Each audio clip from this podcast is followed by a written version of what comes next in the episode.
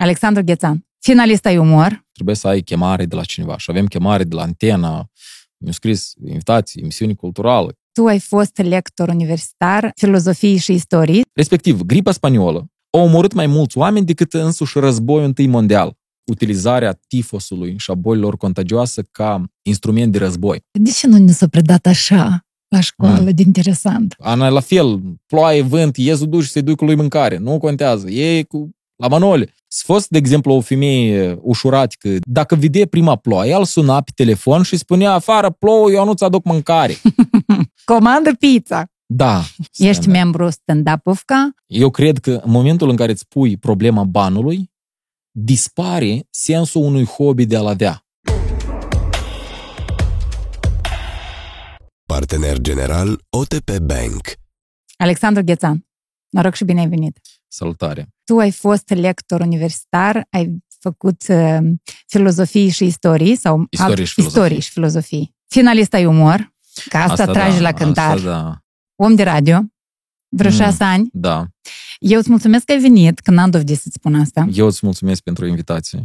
Și uh, eu cred că eu cred că am uh, prins între timp o pasiune de a vorbi cu oamenii de radio. Noi nu ne-am văzut niciodată până acum, dar da. am înțeles un lucru. Episoadele de podcast făcute cu oameni de radio au o energie aparte. Eu cred că am și călătorie azi. O călătorie okay. în viața lui Alexandru Ghețan. Hmm. În viața, valorile și principiile și familia și nici eu nu dorințele. Știu unde, nu știu nici eu unde, unde să ne ducem, da? Exact. Tu ai ajuns la istorie și filozofie, da. pentru că asta tu ți-ai dorit? Eu chiar mi-am dorit asta. Dimititel. La mine cu istoria s-a întâmplat istoria se predă din clasa 4, cel puțin spre da. Eu pot să spun prima temă la care am primit 10 chiar. Îmi mi-aduc aminte. Era ceva despre uh, monumentul lui Ștefan cel Mare, cu Alexandru Plămădeală, când l-a făcut. Și mi-aduc așa cum imaginea în carte. Uite, eu ved monumentul din clasa 4 și am luat 10. Și, oh, uite, am luat 10 la, la istorie. Fain. Și pe urmă am venit în, în gimnaziu, în clasa 5 și am avut norocul să fiu o profesoară care na, știe cum probabil să mă ia sau... Uh, mi-a plăcut istoria datorită ei, în mare parte. Știi? Și inițial eu eram bun la istorie și geografie. Da, astea erau domeniile mele în care eu excelam. Uh, restul eram așa, un elev de mijloc, știi, și nu, fără mari pretenții de eu sunt cel mai bun, cel mai bun. Și cu timpul, uh, deja știi, dacă ești bun în ceva și înveți, strac și celelalte. Adică cam așa au fost.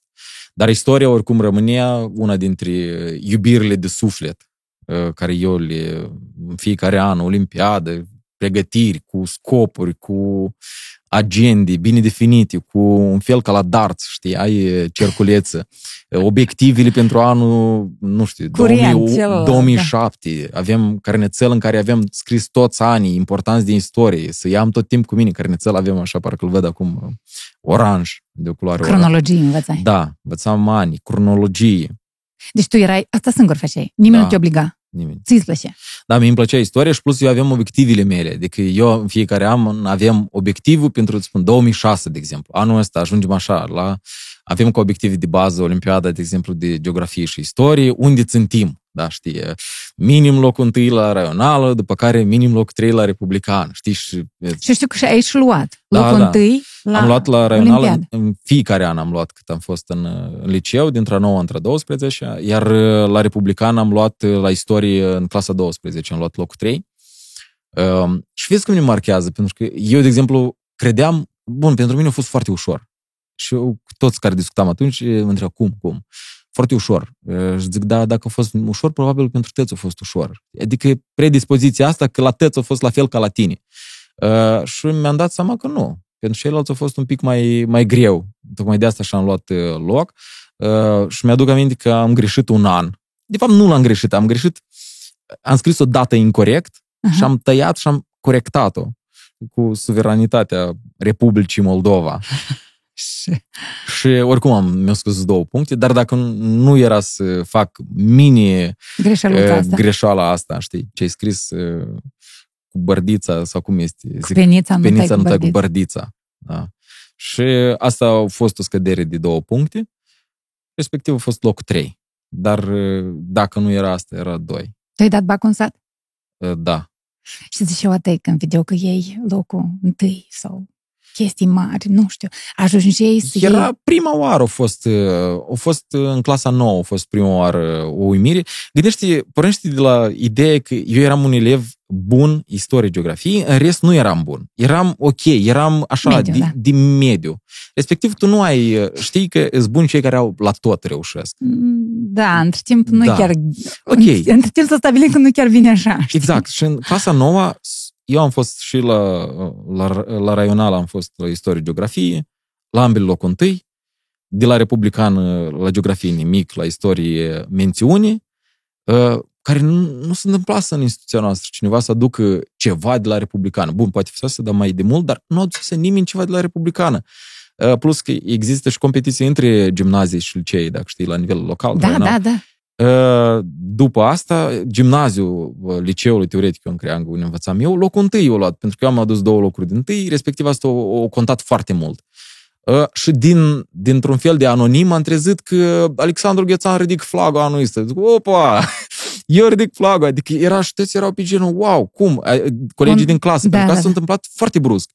Adică nu se schimbă la nivel de percepție, oamenii nu te încep a trata direct, știi, opa, stai că el învață ghine, gata. Nu, era elev din mijloc, nu eram super mega. Uh, și cumva s-a stabilit, știi, așa un fel de... Vedetă în sat, Dar nu vedetă. Că în școală, în liceu. Un fel de, știi, wow, wow, cum s-a întâmplat asta? După care, între 10, am, am început să fiu uh, și prezentator pe la tot fel de evenimente. Ah, era și TVC, alergări, uh, că alergam și la distanță lungă de asta. Stabilisem eu scopurile mele, dar istorie gata, pot. Deci Alergăm. Uh, Și respectiv au fost mai multe scopuri pe care eu am avut puterea să mi le definesc atunci. știi? Adică eu mă uit tot cu, cu un fel de admirație uh, în trecut copilul vorbind, acela, la da. copilul de atunci, mă uit cu foarte multă admirație, știi, că uh, băi, trebuie să vrei, să poți. Să... Eu mi-aduc aminte, de exemplu, eu nu fac uh, același efort fizic, de exemplu, acum, cum îl făceam atunci. Atunci eram un fel de în fiecare zi, mă duceam, alergam mă, în zona noastră din Mahala, mă duceam pe, în apropiere de niște uh, depozite vechi, alergam cu distanță, obiectiv, în fiecare zi, mai puțin cu 10 secunde, să... Deci ce marca atunci pe tine? Și vedeai tu? Și te motiva? Oricum, ve- ceva vedeai, undeva vedeai Dar, această corectitudine, dacă vrei, disciplină. Uh, nu știu dacă Poate era... întâi, părinții nu sau aveam, la și dar nu televizor. aveam un, un fel de obiectiv. Eu chiar mă gândeam cine era, știi, idol. Uite, Da. da. unde țintesc eu? Sau ce văd eu care pe mine să mă motiveze să fiu, uite, la fel ca așa? Nu era. Cred că m, trebuie să vrei să faci. Uh, Asta a fost atunci. Adică eu vroiam să fac. Uh, Cu istoria pentru mine era un element de principiu. Știi cum se spune că dacă ai câștigat odată, înseamnă că poate fi un accident. Un accident istoric. S-a, s-a întâmplat. Mm. Da, din noroc. Nu știu. Și ei erau bolnavi. Da, da, norocul e numai deodată. Numai odată se Da, întâmplă. exact. Și pentru mine era un fel de cursă, an de an, ca eu să demonstrez că nu a fost un accident.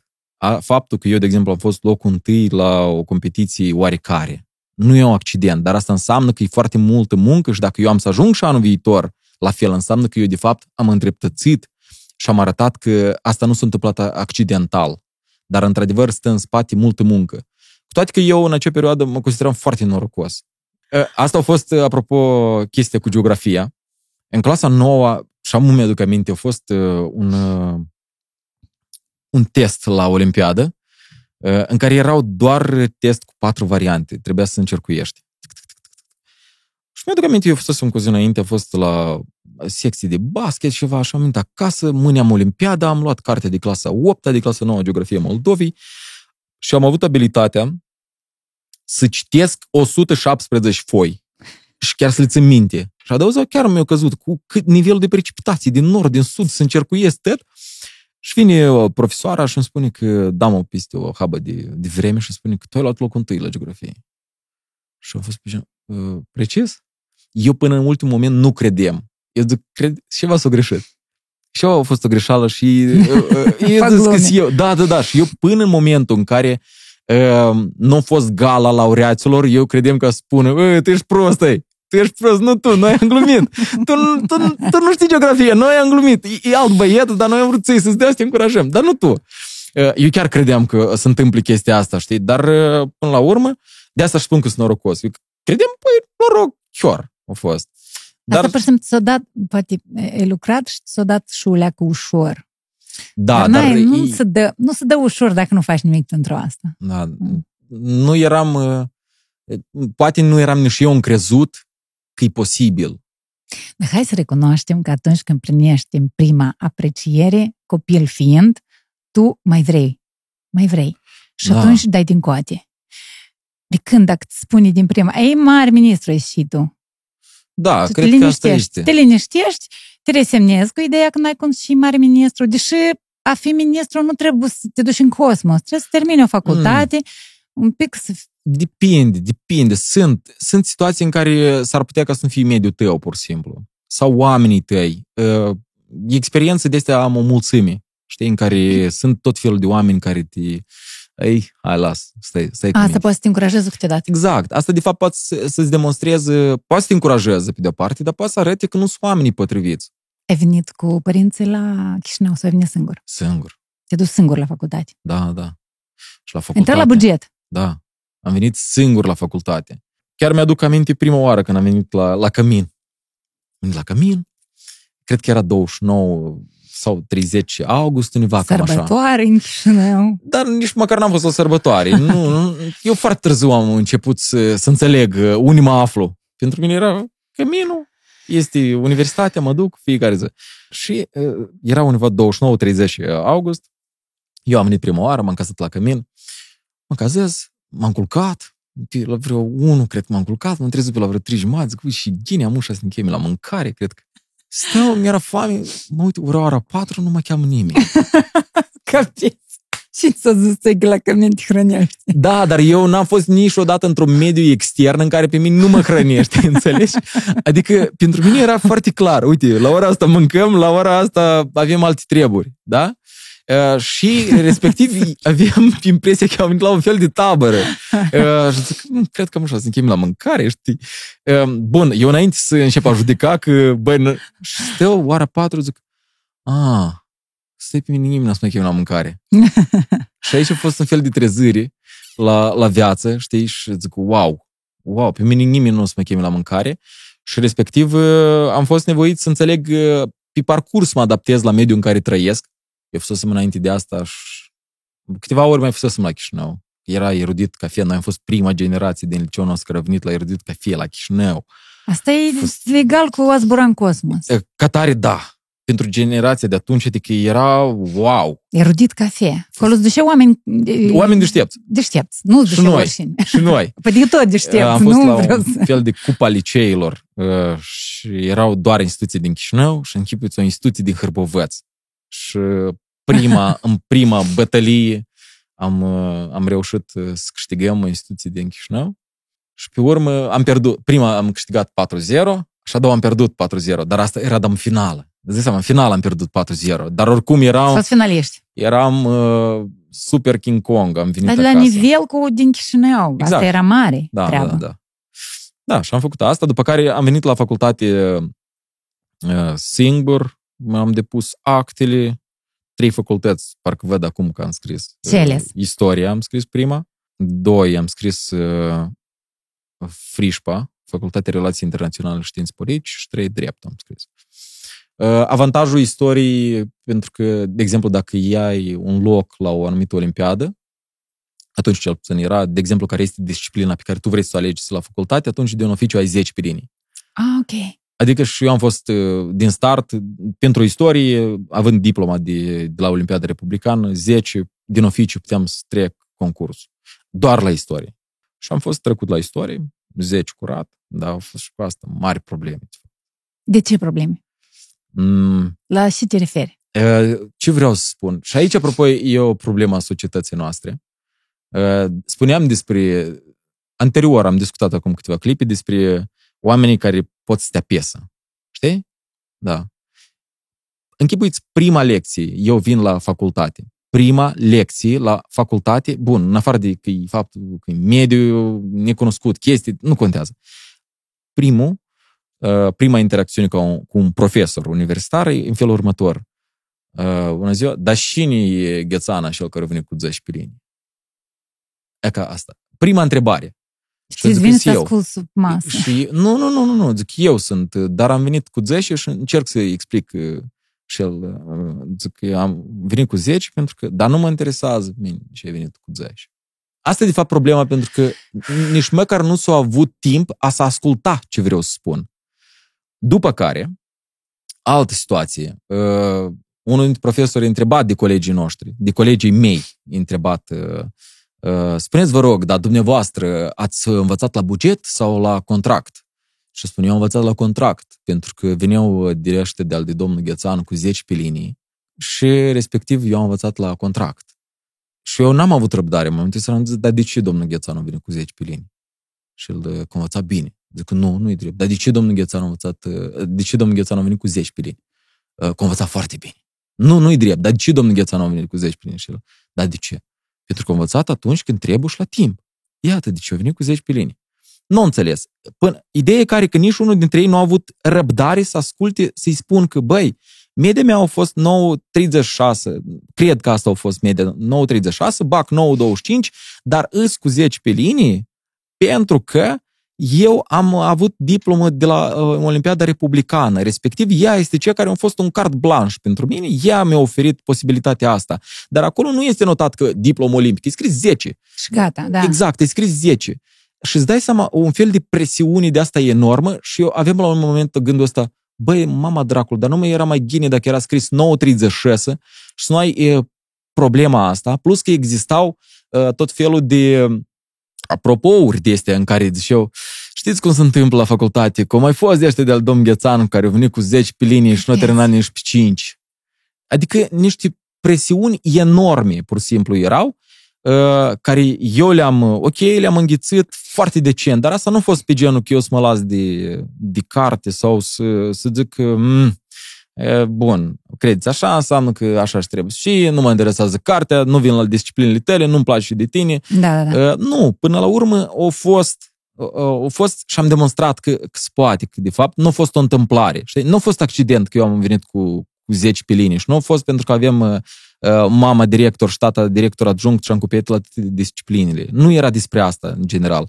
Și abia când am fost la practică arheologică, unul dintre Profesori? cei care, profesorii care au fost acolo, care mi-au spus chestii din astea. Care și au care făcut apropouri. da. O spus în felul următor, știi, eu am greșit. Pentru că dau seama că tu nu ești, nu ești din, dintre ce ești, nu ești ca restul. Și am zis, da, dar eu n-am venit cu 10 curat. Eu am venit cu 9,36, pur și simplu, nu, a fost diploma. A, da? Da. După patru ani. Nu, nu, Trei. nu, nu, nu, nu, nu. Asta s-a întâmplat în vara... Următoare. Nu, în vara după primul an s-a întâmplat. Dar uh, a fost nevoie să treacă atâta timp ca unii oameni să înțeleagă în ce constă toată problema sau uh, uh, care este, de fapt, uh, ce se ascunde aici la mijloc, știi? Asta, de fapt, e despre ascultare. Că oamenii să aibă răbdare să asculte. Să nu fie doar pe genul că eu știu, dar nu mă interesează de ce ai venit cu 10 pe linii. nu mă interesează pe mine. Sigur, sunt cei care nu au terminat nici pe 5, chiar dacă au venit cu 10 din, de la, din teritoriu. Să găsești, știi, tot felul de...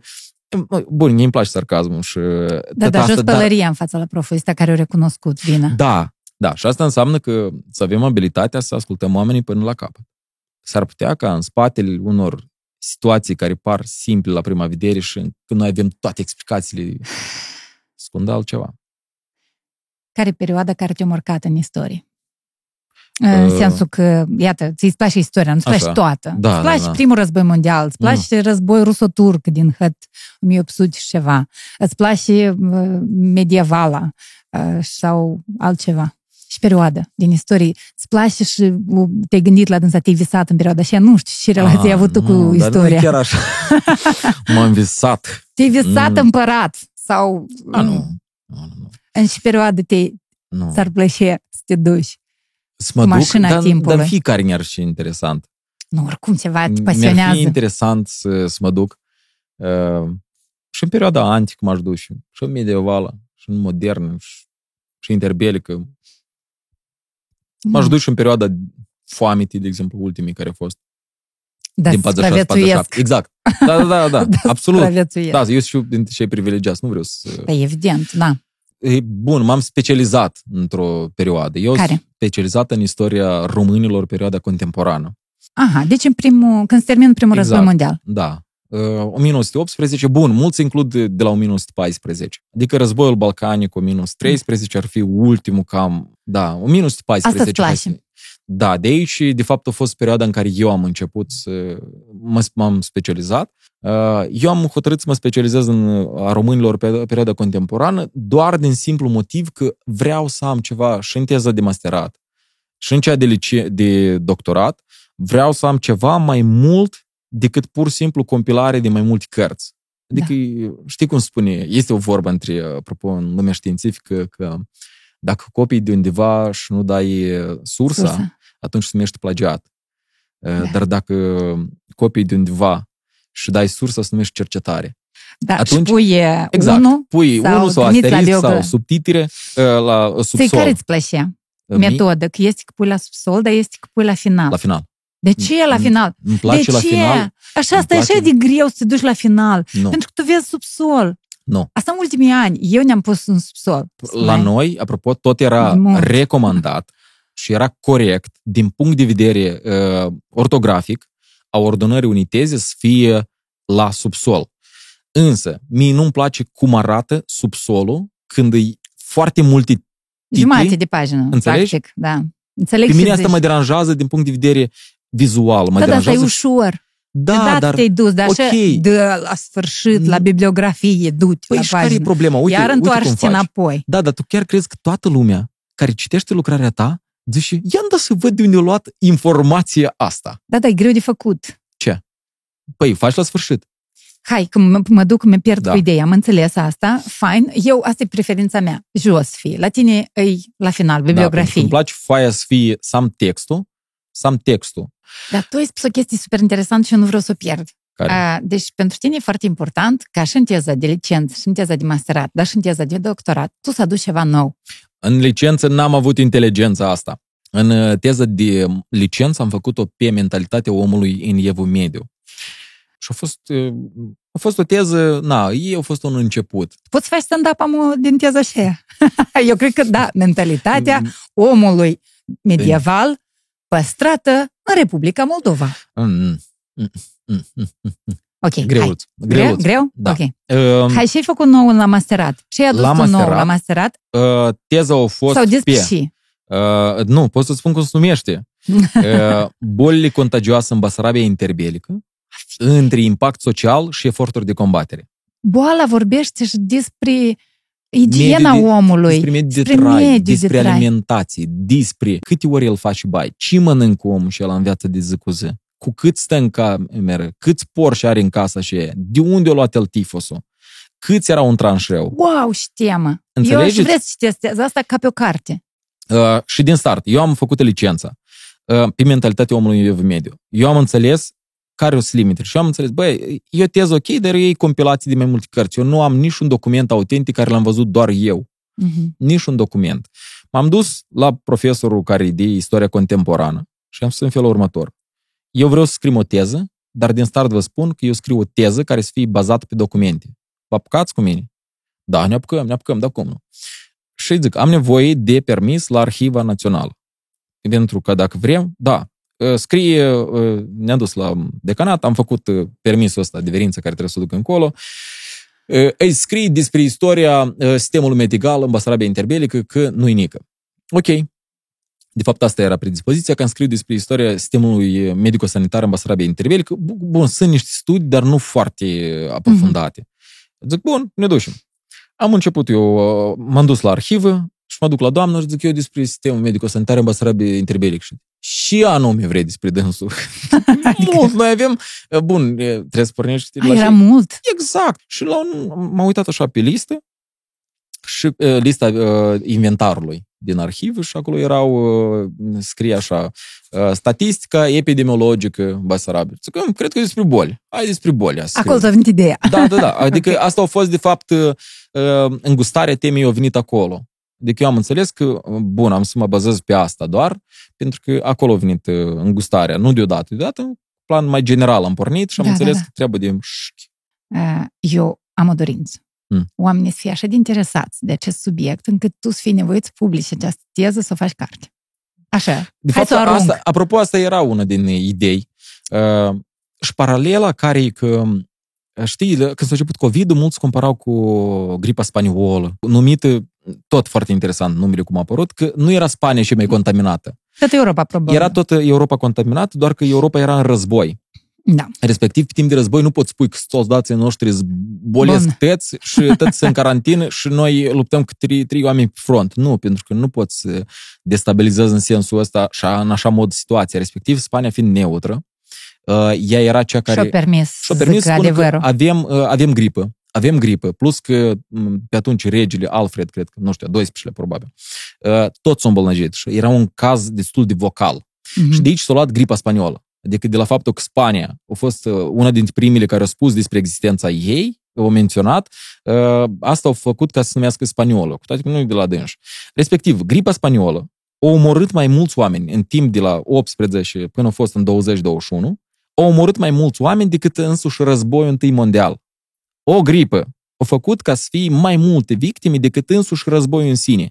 Uh, Ea au fost și la noi. Și respectiv eu am cazuri acolo din, în cartea mea, am și referiri la gripa spaniolă, inclusiv, uh, apropo, un- uh, o chestie interesantă, că la noi uh, o catalogau drept simplă răceală, e un meu influență. Încă nu știu cum să o cataloghez și asta coincide exact cu perioada în care în, uh, în Occident era gripa spaniolă în avans. De exemplu, octombrie 18 în, în uh, Europa e în avans uh, gripa spaniolă și la noi atunci e în avans influența simplă, chepurile. Dar de fapt Aha. ei încă nu puteau să o catalogheze foarte, uh, foarte clar ce e asta, știi, adică încă nu exista o, o diagnoză, hai să zicem, o diagnoză corectă. Mhm. Dar pe urmă, și a noștri, încet, hispaniola, influența spaniolă, cuvântul a influența Avea influență. are legătură cu, cu gripa, Cu de la influ- da, cu influență. Când cineva te contaminează, el te influențează de rășeală, nu? te influențează. Exact, Ok. da. Noi folosim ideea asta Este în un- contextul psihologic când Da. te influențează. Dar, de fapt, etimologic vorbind, vine din medicină. Te-o influențat înseamnă că te-o Tu contaminat. contaminat. Și acum noi, noi ne contaminăm m, ide- prin idei. Vorbești despre simptome ale gripei Da. spaniole. E, Gripa spaniolă... Ca Cum mureau simptom- oamenii? Rapid, s-au Nu, rășit dar, și-au murit nu, chinuieu. Rata Deci, mortalității nu este foarte mare. ca- În Arabia. Uh, și în lume, în general, gripa spaniolă nu avea rata cea mai mare a mortalității dintre bolile care erau la noi. Uh, și apropo, asta a fost un force major enorm. Asta e holera. Holera și a fost un caz la noi. Dacă e, bun, eu am scris despre, am făcut chiar studii de caz aparte despre holera în 1918. Uh, Ce s-a întâmplat? Că în 18 era pericolul de holeră mo- la noi foarte mare. Din Rusia erau sute, zilnic sute de cal- cazuri. Presa vremii elucida sute de cazuri, de exemplu. La Harkov azi au murit 100 de persoane din cauza la holeră. La, uh, în Kiev 300. Acolo 800. Și îți dai seama cât e de mare pericolul. Acum ce s-a făcut? În 1918 a fost instituit, instituită carantină Mhm. construite barace în care urma să fie izolat primul holeric. Adică s-a făcut o carantină totală uh, pentru zona Basarabiei. Exact pentru ca holera să nu se răspândească. Iar o mortalitate de peste 50%. Adică dacă te infectai în perioada aceea, 50%? 50% că gătești praznicul. Dar uh, respectiv au fost organizate inclusiv și vaccinări un pic mai devreme, în anul în 13 era Contacuzino. Este un medic român foarte cunoscut. În 1913 au fost două război balcanice. Bun, 12 primul, a doilea în 13. Da. Respectiv, în a doi, doilea ce s-a întâmplat, au venit uh, românii, au fost cei care, alături de aliați, împotriva Bulgariei. Bulgaria avea tendințe expansioniste. Acum, în războiul doi balcanic, cum crezi, care a fost cea mai importantă m, problemă din ce cauză a murit ostașii? Holeră. Holera. Exact. Holera au fost cei mai mulți, au murit din cauza la holeră. Eu fusesem chiar și la o conferință în, în România și uh, spuneam despre cazul ăsta, despre cazul Basarabean și făceam paralela cu 1913. Și zic că au murit din cauza la holeră. Și un profesor de acolo s-a ridicat în picioare și mi-a spus că da, dar acum au fost găsite niște documente în care se arată că vreo 12 au murit și de la gloanț. Zic, Fine. Respectiv, au murit foarte mulți oameni din cauza la uh, holeră. Holeră. Practic toți au murit din cauza la holeră în uh, 1913. Acum ce a făcut Contacuzino? Marea experiență românească a fost că, de fapt, el a vaccinat. Se considera că dacă vaccinezi oamenii în timp ce sunt contaminați, atunci tu, de fapt, agravezi boala. El, Ah. din contra, au făcut asta și la două săptămâni mai vaccinat încă o dată și au văzut că rezultatele sunt foarte bune. Și respectiv, uh, o înțeles că, uite, așa se vaccinează, trebuie, așa și trebuie, în timpul când îi... Probabil că acum dau greș la anumite lucruri, dar uite, asta a fost experiența. Asta a fost o chestiune apreciată și la Paris, că există un institut al lui Pascal, cred că se numește, sau Pasteur, Pastor, una din două. Ok. Și respectiv eu apreciat pe Contacuzino. El de asta și este recunoscut la nivel internațional, pentru că el a fost primul care a reușit să facă, uite, practica asta în timpul la holeră și să arate Scăpi o grămadă de exact, oameni. de cum trebuie să o combatem. În Basarabia, în 1918, pentru a nu repeta experiența dată, s-a mers pe prevenire. Inclusiv există documente care eu le-am publicat în, în teză, nu știu dacă, în asta, da, în masterat, Masterat. în care se arată că toți de la granița din Istru, în rază de 20 de kilometri, toți oamenii urmează să fie vaccinați. Toți, ca unul, în 20 de, de kilometri. După care, uh, cu instrucțiuni, ce să faci cu primul holeric, cum au fost construite barace, cum uh, fiecare care vine de acolo trebuie să stai în carantină. Uh, Chiar este acolo și- așa o chestie că uh, oamenii care veneau prizonieri au fost pe front, ei Da. au fost în, în zona asta a Rusiei, o bună parte au fost, a Ucrainei, a Rusiei și respectiv când veneau, ei treceau prin, uh, prin două prizonerate. Unul care a fost de război acolo și doi, tu ești în prizonier la tine la graniță pentru că trebuie să fii... În uh, carantină. Exact, în carantină, plus deparazitările care au fost deja și în perioada la tifos. Dar holera asta a fost primul force major și de ce s-a acționat? Pentru că mortalitatea e mare. A mortalitatea e de peste 50%, în unele cazuri chiar și la 80%, plus uh, știi probabil așa o proprietate a unor boli, că atunci când uh, condițiile sunt precare, igienă mică, uh, alimentație proastă, imunitatea scade și respectiv uh, probabilitatea că omul o să, o să moară e mult mai mare. Da, de aceea primul așa au fost în perioada cu holera, după care tifosul s-au apucat de tifos, de parazitări, despăduchiri, ă, tot felul de dezinfectări la tot pasul. Existau inclusiv echipe mobile. Exista, exista așa un fel de cuptor de lăire a, a hainelor care circula dintr-o localitate în alta și îi lăie pe teț. Îi spăla cumva. Lăie. al- Da, da, lăie. da, da. De fapt, un fel de hainele erau inclusiv puse în ucrop. Și aici tot apar niște... Bun, pe de o parte îți zici, ok, e spălat și gata, dar de fapt asta evidențiază o altă problemă socială, că mulți, de ce nu dădeau hainele, de exemplu, la spălat, spuneau că asta este unica haină pe care noi avem. Asta, de fapt, arată cum trăiește societatea de atunci. Cât de săracă era. Exact. Asta înseamnă că omul Da. avea unica, unica îmbrăcăminte, da, Unica o vedea cămașă. acolo. Uh, existau oameni speciali care veneau și îi tundeau pități la zero. Inclusiv uh, femeile. Și astea, apropo, au fost anumite uh, pe la uh, preturi, era- există documente în care să, să arătau uh, că, băi, vă rugăm să facem deparazitare, doar că în cazul preoților și a femeilor, vă rog frumos să nu recurgem la aceeași uh, acțiune ca la bărbați, pentru că pe urmă preoții nu sunt luați în serios de, de către oameni.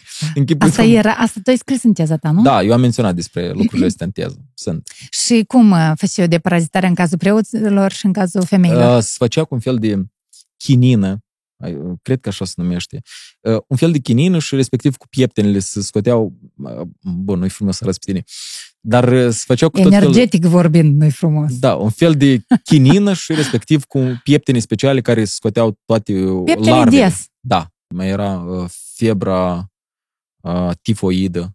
Apropo, pentru febra tifoidă, tot existau anumite indicații, ce trebuie să facem, toată apa, doar fiartă, mâncărurile, toate fierte, nic verdețuri, uh, astea la nivel de directive ce era dat. Mhm, mhm. Uh, pentru că febra tifoidă se transmite prin asta, prin uh, verdețurile. Și de aceea tot apa, inclusiv apa, trebuie să fie fiartă dacă vrei să o consumi, nu puteai să consumi apă din fântână direct. Uh, Cel puțin asta la nivel de directivă. Nu știu cât de mult respectau oamenii chestia Da, asta. da, da. Știi că oamenii nu, nu pot să-i... Era greu să-i controlezi, de fapt, și atunci. Pentru că închipuiți un medic, un medic era la vreo 12 sate în cel mai bun caz. Atunci, în perioada asta, Da. după primul război mondial. Da, în cel mai bun caz, cu toate că de obicei era un medic la circumscripții, era pe circumscripții și în circumscripții putea să între 17 și 18, în sud intrau și câte 20 și ceva de sate, un medic specializat, un agent sanitar, care de cele mai deseori a fost agent pe front uh, și a venit acasă, și el e agent pentru că pe front a fost uh, Asistent medical. asistent cum ar fi. medical, da, nu neapărat cu acte în regulă, uh, și dacă într-un sat, într-o circumscripție, există un, uh, o moașă cu diplomă, atunci... Mare cred că- noroc. Da, pentru că de obicei erau moașele, uh, moașe empirici, se numeau moașe care e, e fără Prin acte. experiență. Da. Și în fiecare existau câte na, 30-40 de femei care primeau naștere. Dar uh, nu-i cu acte în regulă. Și acum, haideți uh, să gândim așa. Dacă e un medic, hai să spunem că e cazul bun și avem un medic la 12 sate. Mhm. Nu avem mașină, Căruță. căruță, iarna. Când ajunge el din satul X, el, hai să spunem că azi e în satul e numărul 1. Când ajunge el în satul numărul 12, câte lucruri se pot întâmpla acolo? Câte epidemii se pot întâmpla acolo? Și de obicei, cum să, cum să analiza sau cum să înțelegea dacă într-o localitate este epidemie sau nu Se duce direct la preot. Primărie încă nu exista majoritatea, primăriile apare după. Mhm. Preotul, parohia, este cea care era cea care deținea tot controlul asupra actelor și dacă chiar o să fie uh, instituții la anumite acte, chiar pe ele e scris, uh, de exemplu, în localitatea X este epidemie de uh, tifos. Semnat parohul XY din localitatea asta. Și se duce direct la paroh. Și parohii sau preoții de obicei știu cam statistic câți oameni mor într-o anumită perioadă. De exemplu, pe timp de vară, de exemplu, la o săptămână, câți oameni cam mor. Și dacă vedea că rata e mai mare de mortalitate, înseamnă că este ceva în localitate. Înseamnă că este o epidemie. Este, nu știu, scarlatină la copchei. Și cum se făcea? Localitatea izolată, aduceau uh, baie mobilă, uh, Basarabia numindu-se, sau apare mai târziu Basarabia probabil, o aduceau, test la deparazitare și după care deja localitatea probabil era mai curată. În proporție de cât cele 100 și ceva de pagini a tezei tale de masterat este noutate. Nu știu, cred că vreo mai mult de, vreo 50% cred că, Este noutate. da, sunt documente care uh, uh, nu, s- nu au fost văzute. De ce? Pentru că există catalogul. Când duci la Și tu arhivă, le-ai cercetat și le-ai băgat în cartea Da, ta. da, asta e da, ideea. da, da, Nimeni nu a mai scris despre asta. ei au scris, probabil în bază la alte documente, chestii, Da, dar, dar nu, ca și carte, nu ca o informații de cercetare. acolo. Exact. Uh, bun, Și nu te-ai cerce- luat. 10 am luat. Evident. Da, dar e- nu știu dacă puteți fi alternat acolo. Adică eu am Ai cercetat lucrat, mult serios, cât am timp lucrat ai la lucrat? Uh, asta o coincis uh, un pic și cu perioada când eram uh, deja la radio. De ce? Pentru că eu m-am, m-am dus undeva în ianuarie, cred că, și am început a cerceta. Mă duceam în fiecare zi și scriam. Uite, scrii, ai găsit un document, al transcrii la tine în calculator. Ai găsit un document, al transcrii la tine în calculator. Uh, da, și îți spuneam de ce m-am specializat în contemporană, uh, perioada interbelică. E, e limba română. Da, Respectiv o să fie ți-a fost ușor. ușor așa. pentru mine. Și respectiv luam actul, al cercetam, inițial scriam tăt, adică toate documentele sunt importante, toate documentele și pe urmă am început, aha, stai pe un pic, nu, nu trebuie toate. Nu Trebuie cele mai interesante, Da. cele mai relevante. da. Inițial am scris tot, dar pe urmă am început să mai fiu mai selectiv. Zic, ok.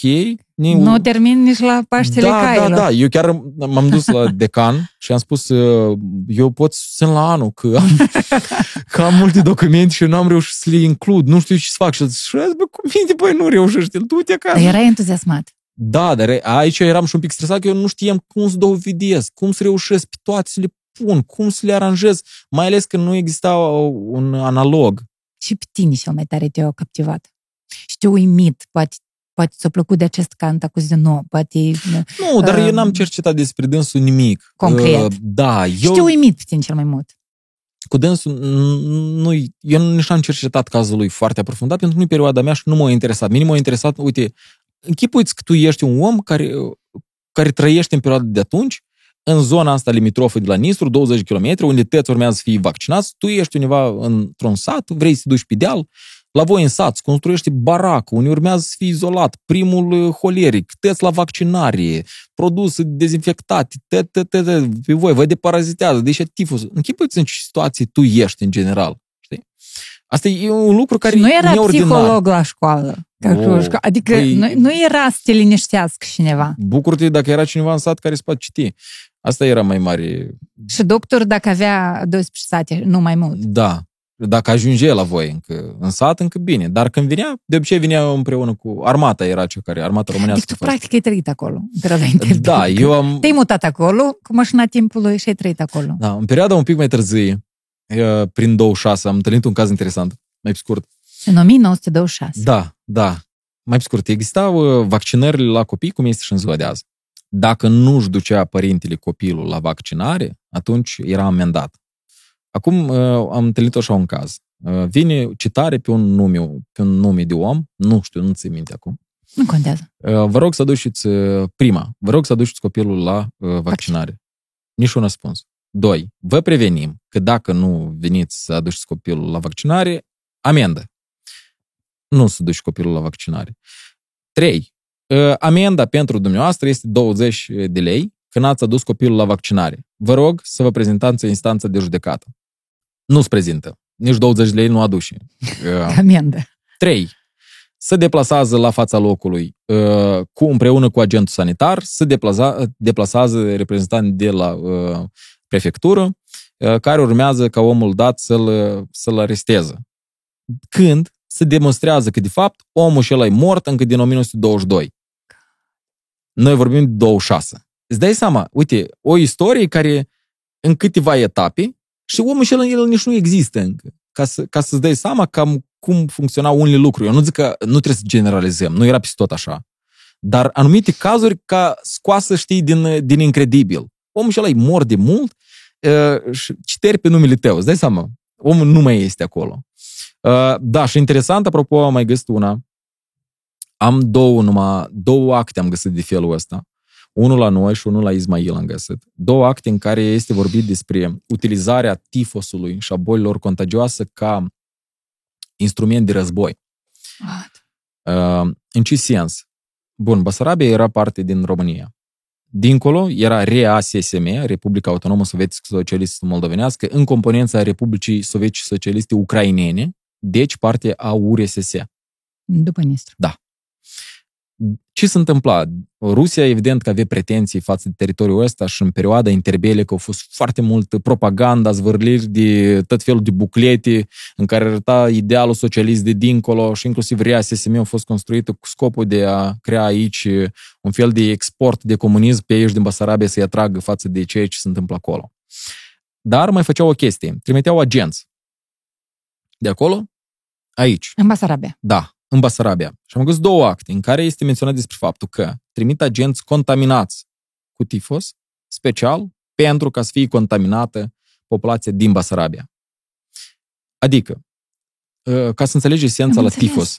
Tifosul e așa o boală că dacă ai fost odată contaminat și nu a fost mortal, atunci tu dacă te contaminezi a doua oară, apoi nu-i mortal precis. Adică Ah, ah, ok. tu ai imunitate. Uh, Cu toate că rata nu e foarte mare de mortalitate, la dâns în perioada interbelică era vreo 10%, 10-15%, nu-i mare. Dar dacă ai fost odată contaminat și a fost ok pentru tine, ai rezistat, înseamnă că a doua oară tu ești deja cel care poate răspândi, dar tu nu mori. Transmis doar. Da. În 26 am găsit doar un document uh, la Ismail, am găsit un document care doar uh, am, o menționat despre asta. Iar uh, am găsit un document din 38, uh, și cred că odată l-am publicat chiar și pe Facebook, uh, care este scris în felul următor, că este chiar în detaliu demonstrat, sau scris, de fapt, cum fac ei asta, de ce fac asta și îi spune, nu-i găzduiți pe oamenii ăștia care vin de dincolo. Iar dacă îi găzduiți, chiar și voi o să fiți amendați, dacă găzduiți oameni care vin de dincolo, pentru că sunt foarte mulți dintre ei care sunt contaminați și vin în special pentru a răspândi uh, Tifus. epidemiile, epidemiile în Basarabia. Asta este, de fapt, o, o uneltă. Adică utilizată atunci ca uneltă. Aici s-ar putea să fie două elemente. Primul, sau chiar se întâmpla asta, pentru că s-ar putea să întâmple. Sau doi, uh, partea românească era cea care... Propagandistică. Da, în cazul partea dat. propagandistică românească era cea care acoperea, bun, avea tendința de a bloca, știi, să nu vină de dincolo. Da, da. Dar faptul că există astfel de documente, de fapt, denotă și o notă de... Eu cred că denotă o, ceva de adevăr. Am găsit doar două acte. Uh, s-ar pune întrebarea de ce... Aia stai tu în bază la două acte, îți faci o concluzie. Două acte e foarte puțin. Da. Dar trebuie să ținem cont de faptul că toate actele din arhivă au trecut prin tot felul de inspecții științifice. Uh, uh, La, la Ismail am găsit o formulare foarte interesantă de apreciere a uh, importanței. A relevanței. Da, de apreciere a importanței. Ca să-ți creezi o imagine generală la Ismail, eu am găsit uh, inventarul în care se descrie câte acte au fost, uite, pe tema mea, Aha. da, pe tema asta. Și existau inițial 2000 într-un fond de arhivă, 2000 și 50 și ceva de acte. Până la mine s-au păstrat 700. 2050 ceva, s-au păstrat 700. Restul și scrie în felul următor. În urma inspecțiilor de importanță științifice și a valorii acestor acte au fost fie eliminate, fie s-au distrus. Asta înseamnă că, de fapt, dacă există un act care nu-ți convine, Scos. exact. Și până la noi ajung la anumite acte care sunt pur și simplu trecut. Înțelegi? De asta și este, știi, probabil că eu îmi dau seama că anumite acte, uh, bun, asta s-a întâmplat, autoritățile comuniste care au fost de după 40, pur și simplu le-au eliminat pentru că erau incomode pentru ei. Și de asta nu ajung uh, toate la noi. Evident. Da, dar ăsta a ajuns, uh, trei- din 38 este uh, unul reprezentativ, cel din 27 e doar așa pasim, menționat un pic, așa, așa, într-o notă, știi, așa, practic, uh, poate, tre- Așa, putea lipsit. trecut, putea trecut uh, cu neatenție. Eu așa, Vederea, da. eu ca tare cred că așa și-a fost, de fapt. A fost trecut uh, așa, știi. Brr. Da, chiar dacă anumite adevăruri uh, S-a ascunsă? s-a ascuns, oricum rămâne o notă care îți demonstrează că ele au existat. știi? Oricât de mult nu ți-ai strădui anumite adevăruri să le ascunzi, oricum o să existe ceva care uh, s-ar putea să, să-l scoată la iveală la un anumit moment. Din 39? Uh, unul e din 20 și ceva, 26, dar altul e din 38. 38. Eu inclusiv am fotografii cu, știi, cu documente, Documentele, la da. sfârșit, am, am dat ca anex. Asta este plusul, apropo, a ce cât de la sfârșit. Anexele, da. Câte Da. foi ai avut la anex? De Dar tamai? nu, nu au fost multe. Nu a fost. Nu, nu, nu. E, a marele avantaj că eu am cercetat și presa, presa vremii. Uh, Cuvânt moldovenesc este un ziar care, îl- dacă cineva vrea să scrie, uite, despre Basarabia interbelică, uh, recomand cu toată încrederea. Și este un, era S-a un, păstrat la arhivă, da? da, da, este un, o revistă generalistă, hai să spunem așa, dar dacă într-o revistă generalistă se strecoară teme de importanță medicală, cum ar fi numărul de bolnavi de tifus, asta înseamnă că problema asta era importantă pentru societatea de atunci. Atunci, da.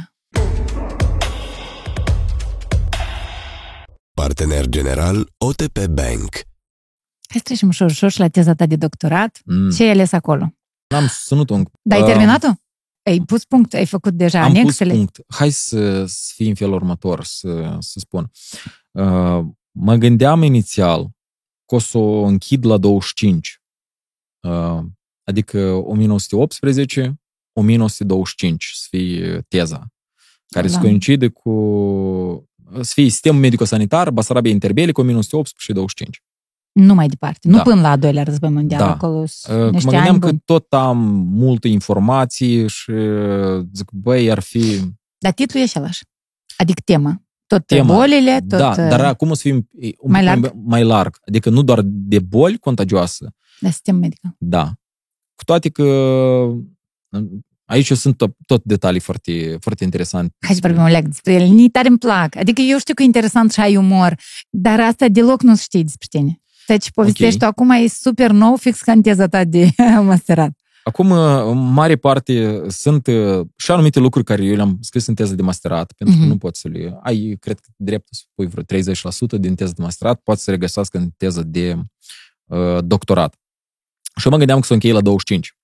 De ce 25? Că în 25 are loc reforma administrativă, se renunță definitiv la zemstvie în Basarabia, adică până în 25 au mai fost încă, au mai rămas uh, zemstele care erau din perioada țaristă, au fost perindate, până s-a făcut toată reforma administrativă și mă gândeam să o încheie aici. Mhm. Uh, Dar în același timp, știi cum, uh, chiar dacă a fost o reformă administrativă, zemste, dar nu a fost așa de impact asupra sistemului medical. Și atunci am zis că, uh, bun, profesorul mai degrabă mi-a sugerat că, hai, ar trebui poate până la capăt.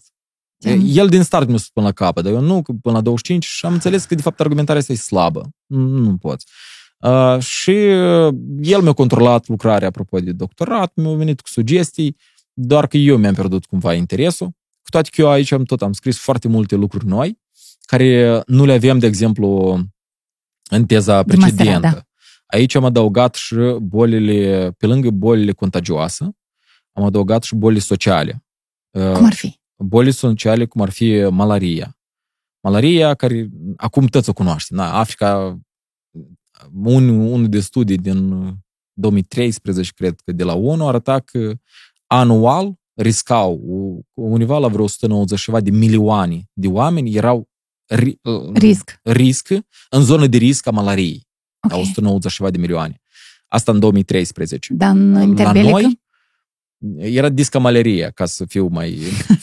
mai Sorry, nu de râs, dar în anumite zone chiar era discamaleria, știi? Și uh, eu mă uitam pentru că multe din informații nu le-am găsit la noi, de le-am găsit la Ismail. uh-huh. Uh, Ismail, în general, uh, practic, toate documentele erau inedite pentru mine. Documentele noi, în general, la noi foarte puțini oameni sunt la Ismail, cu toate că acolo e o arhivă foarte mare și foarte plină în documente, mai ales dacă vrei să studiezi zona de sud, uh, Cahul, Ackerman, adică Cetatea Albă, da, da. Ismail, uh, Bolgrad. Băi, tu de acolo, acolo sunt mamă de documente care nu le-a văzut nimeni. Plus, la noi mai există așa o chestie că ai dreptul 5 documente pe zi. La noi. Ah, da? Da, da. Dar la, la Ismail nu. Eu pe urmă am înțeles care, cum poți să faci să ai mai multe, da? Uh, dai comandă de 5 și mai dai comandă de 5. Și respectiv ele îți vin, dar nu-ți vin deodată.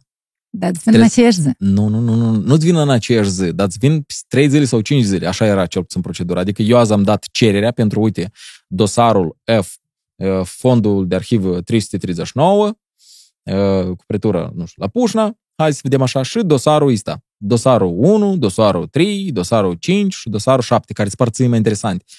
Dar s-ar putea ca dosarul și ăla să aibă o singură foaie și să fie nic acolo. Dar s-ar Ah, putea să fie super gros. Și respectiv, dacă uh, gândești să într-o zi ai 5 dosare de tete câte foițe, tu ai venit, te-ai uitat în trânsele, Și n-ai uh, noi nică, la revedere, mă duc acasă, vin mâine. Adică un fel de loterie. De ce mulți scriau mai mult, știi, foiți? Respectiv, nu, nu am noroc în una, ok, și nu mai pot pune dosare la păstrare, chestii. Uh, Eu porneam de la predispoziția asta. Ok. M-am dus la Ismail, corespondenți cu dânși, prin, uh, prin e-mail, toate chestiile. Adică a fost uh, foarte, știi, așa, intens. Am discutat uh, eu singur, m-am dus, am căutat, am făcut adeverinți pe la universitate. Mă duc acolo și, uh, deși, uh, ce vrei să cercetezi? Și zic, ia că uite, așa, așa, așa, vreți să cercetezi asta. Uh, bine. Uh, și eu zic că trebuie să depun uh, câte dosare am voie pe zi să, să văd. Știm la noi 5, deci câte îi pot. Ah, serios? Da. Deci acolo Și ți-ai mi-au avut- adus o mapă, uh, nu mapă, uh, o cutie. O cutie mare, plină cu dosare. Parcă am le văd, cum prima mapă am văzut-o. Îngălbenite așa. Da, ele toate sunt galbenite peste tot. O, o, na, o, o cutie mare, ne-o pus pe masă, na, cercetează și pe margine doar scrie de la numărul cât până la numărul cât. Uh, și mi-au adus cutie, dă Și eu am început metoda mea clasică. Scrutăte. Scriu ce văd, scriu, scriu, scriu. Eu mă dusesem pe vreo săptămână și ceva acolo. Adică am scris prin Universitatea de la Dânș. A fost uh, foarte intensă perioada. Am văzut locuri. Apropo, e frumos în, uh, Unde te-ai cazat? la căminul Universității din Ismail. Și m-am dus acolo, am început a cerceta și metoda mea clasică. Scriam, scriam, scriam și ele mi-au spus din start, nu ai drept să fotografiezi. Clar că nu am. Eu știam de asta, că la noi e același lucru. Nu, nu ai Nu drept faci. să, foto, să fotografiezi. Știu, știu. După care au venit doamnele și au văzut că eu toată ziua tapez, tapez și zic, hai că se poate să fotografiez. prea mult Erau prea aici. mulți, da. Deci Și am urc, mult- le fotografiai și te duceai acasă la Da, în condiții Da, pedicure. dar am fotografiat mamă de, de hărțoagă. uh, plus că acolo am găsit uh, anumite uh, placate. Bun, se numește uh, placate de, de propagandă, se numeau. Propaganda, în esență, e- noi avem o atitudine rea față de propagandă. Dar propaganda era Da, a propaga. De fapt, la propaga, adică a răspândi o anumită o anumită idee. idee, da. Da, și respectiv exista propaganda uh, pentru sănătate. Da. Și niște placate în care se arăta despre malarie, cum spuneam. Deci în zona asta, pentru că zona de sud a Basarabiei e plină de iazuri. Malaria, cum se manifestă? Prin țânțari, infectează de la om la altul, țânțarii uh, anofelici, ceva de chip, tipul ăsta se numește, uh, și respectiv de la om la altul, ta, ta, ta, ta. Iar în zona de baltă, în zona de mlaștină și în zona de iazuri, e disca malaria acolo nume. Da? Uh, și respectiv am găsit placate în care arată cum țânțară, se duce la om, omul vesel, omul stă lângă o scârtă de paie, după care cum arată un țăran, uh, cum e un om... Au, mă, mă nu, nu, nu, nu, nu, cum arată un om malaric, tipa. Stă așa, știi, foarte trist și... Desenat. Da. Cineva o desenată treaba asta. Nu, nu era desenat, era scoasă la e, tipă, tipografie, dar era, știi, foarte expresiv tot chestia asta și a- acolo am găsit anume, la noi n-am găsit. Uh, n-am găsit în arhiva noastră astfel de, de placate. De Și tu le-ai astea. pus în, uh, Da, am pus informațiile, avem și în fotografii. anex, ai pus fotografiile. Da, în teză de doctorat, e, acum mi-aduc aminte, că eu am și, am și din astea acolo. Am pus o parte din trânsele. Plus, ele erau, uh, nu-i foarte comod să le pui, pentru că uh, ele sunt mari, Da, da. cred că jumate de masa asta erau. Și tu trebuia să le faci a trei, a patru. Trebuie să le foto- eu le fotografiam parcelat, știi? Aha. Și acolo erau diferite, cum se manifestă, unde sunt în țară ăștia. Era, era destul de expresiv pe ăștia cum e. Care alte boli sociale? Uh, ce mai era? Uh, bun, sunt referiri la, la bolile venerice deja. Transmisibile Tifusul. sexual. Da, da, da. Dar cele mai răspândite oricum uh, rămâne malarie și îți dai seama în așa situații cât de mult dependeau oamenii de uh, mediul în care trăiau. E un fel Deci- de determinism geografic. Bun, un capitol aparte, sau mi-am dedicat o bună parte acolo din informații, mai ales în uh, teza de doctorat, acum mi-am adus aminte, uh, bolilor copilăriei Mhm. uh, cum ar fi uh, conjunctivita granuloasă. Uh, Ăsta e un fel de uh, la ochi, trahomul, cred că se mai numește. Uh, Pe urmă erau rujeolă, variolă, Rubeolă. da, da, da, scarlatina erau. Majoritatea sunt bolile copilăriei. da. Uh, și ele, dacă în prima perioadă uh, exista cea mai mare uh, rata mortalității, în general în Basarabia interbelică vorbind, mai ales în prima perioadă, e, e din cauza mortalității infantile. Mortalitatea infantilă, asta unii, bun, o cataloghează până la primul an de viață, alții până la 5. Păi, în unele localități era de vreo 40-50%. În unele, nu peste tot, dar în unele, dacă te uiți statistic, cam îți dai seama cam, uh, cum poți să-ți dai seama, te uiți cam ce vârstă. Uite, că în luna asta au murit 60 de oameni. Câți dintre ei au mai Erau puțin mici. de 5 ani. Hm? Și te uiți, cam câți dintre ei uh, și o bună parte mureau din cauza la uh, debilitate congenitală. Așa era numit acolo. Uh, debilitatea congenitală atunci când fii pruncul ies cu malformații. Uh, acum eu știu că toți medicii să sară în cap la mine. Eu vă spun cum Asta sunt documentele din istorie, Uh, din arhivă, asta e tot. nu medical. Nu Arhiva medical. Exact. uh, pur- Statistica. Era Uh, statistic. Da, uh, nu medical vă spun asta, pentru că eu nu, n-aș putea, apropo, să explic ca un Nici nu medic. trebuie. Tu vorbești Eu încerc ca să vă om spun care... din prisma omului care a văzut niște documente și cum am înțeles eu niște lucruri de acolo care erau explicate. Acum, debilitatea congenitală, mortalitatea infantilă ce mai mare, din cauza la lipsă de igienă, pe de-o parte, lipsă de specialiști, pentru că erau doar uh, moașele empirice, cele care asistau. Și un doctorat 12 sate. Da, și respect, 12 el nu sate. asista la, la nașterea copiilor. Rar se întâmpla, cred că trebuie să fii din viță nobil, trebuie să fii bogat ca să-ți permiți medicul să vină la tine să asiste la nașterea pruncului. Uh, Acum, mortalitatea de vreo 40%, plus vin bolile copilăriei, care îi mai căsăchește pe cei mai slagi, și la sfârșit ajung evident că numai cei care au uh, imunitatea 100%. Mai este una, uh, pelagra, Ce înseamnă? uh, și cum apare pelagra. Des pelagra, sau de cele mai dese ori, și cum explicau atunci uh, medicii și ce spuneau, că ea se ia de la consumul de uh, porumb alterat. Adică pelagra, uh, cum se manifesta la nivel de uh, piele, îi mai spuneau piele de, de pește. Adică s- mâinile... Sols, cumva se sols, făceau. sols, exact, da, da, da. Uh, și se lua de la consumul de porumb alterat, adică o societate, îți dai seama, unde Iar după vorbești despre război, sărăcie. da. Uh, și în mai multe cazuri au fost în prima perioadă, în 18, după care era cazuri foarte rare. Știi? Aha. Foarte, foarte rare sunt cazurile, dar în 18 și eu uh, găseam foarte multe acte care nu mi le puteam uh, explica. Găseam multe cazuri în care oamenii ajungeau la uh, uh, Costujeni. Atunci era tot Alt clinică Costujeni, psihiatrică. Nu, da. nu, nu, tot clinică tot Costujeni. psihiatrică. Atunci deja era, că clinica este mult mai veche. de Deci prin Costiujenie 1896 este din perioada mai vechi, Intervi- cred, 1896 era, cred că. Și era uh, indicat faptul că foarte mulți oameni ajung acolo cu uh, boli mentale. Și eu nu puteam să-mi explic, băi, cum așa? De ce? Știi? Adică, foarte mulți. da, Era un număr da, mare. Da, da, număr foarte mare. Am găsit un, un fond de arhiv în care erau, știi, indicate, uite, aici este dus, aici este dus, aici este dus. După care am găsit o altă referire uh, la Petru Cazacu. Petru Cazacu fusese un, un medic în perioada interbelică și o carte foarte, foarte bună, în care el spune în felul, felul următor, că pelagra, următoarea stadie, e de fapt debilitatea mentală. Ok. Adică asta este, bun, inițial tu mănânci pe rumb alterat, tot te îmbolnăvești de pe lagră, după care degradează lucrurile. Eu nu știu cum, medical nu pot să-ți explic, dar degradează și următoarea fază este, de fapt, anume asta, că oamenii au Psihic. psihic la sistem de ne- nervos deja, știi? Și îi afectează foarte mult. În prima perioadă erau mai multe cazuri, în 18, după care ele încet, încet se uh, micșorează.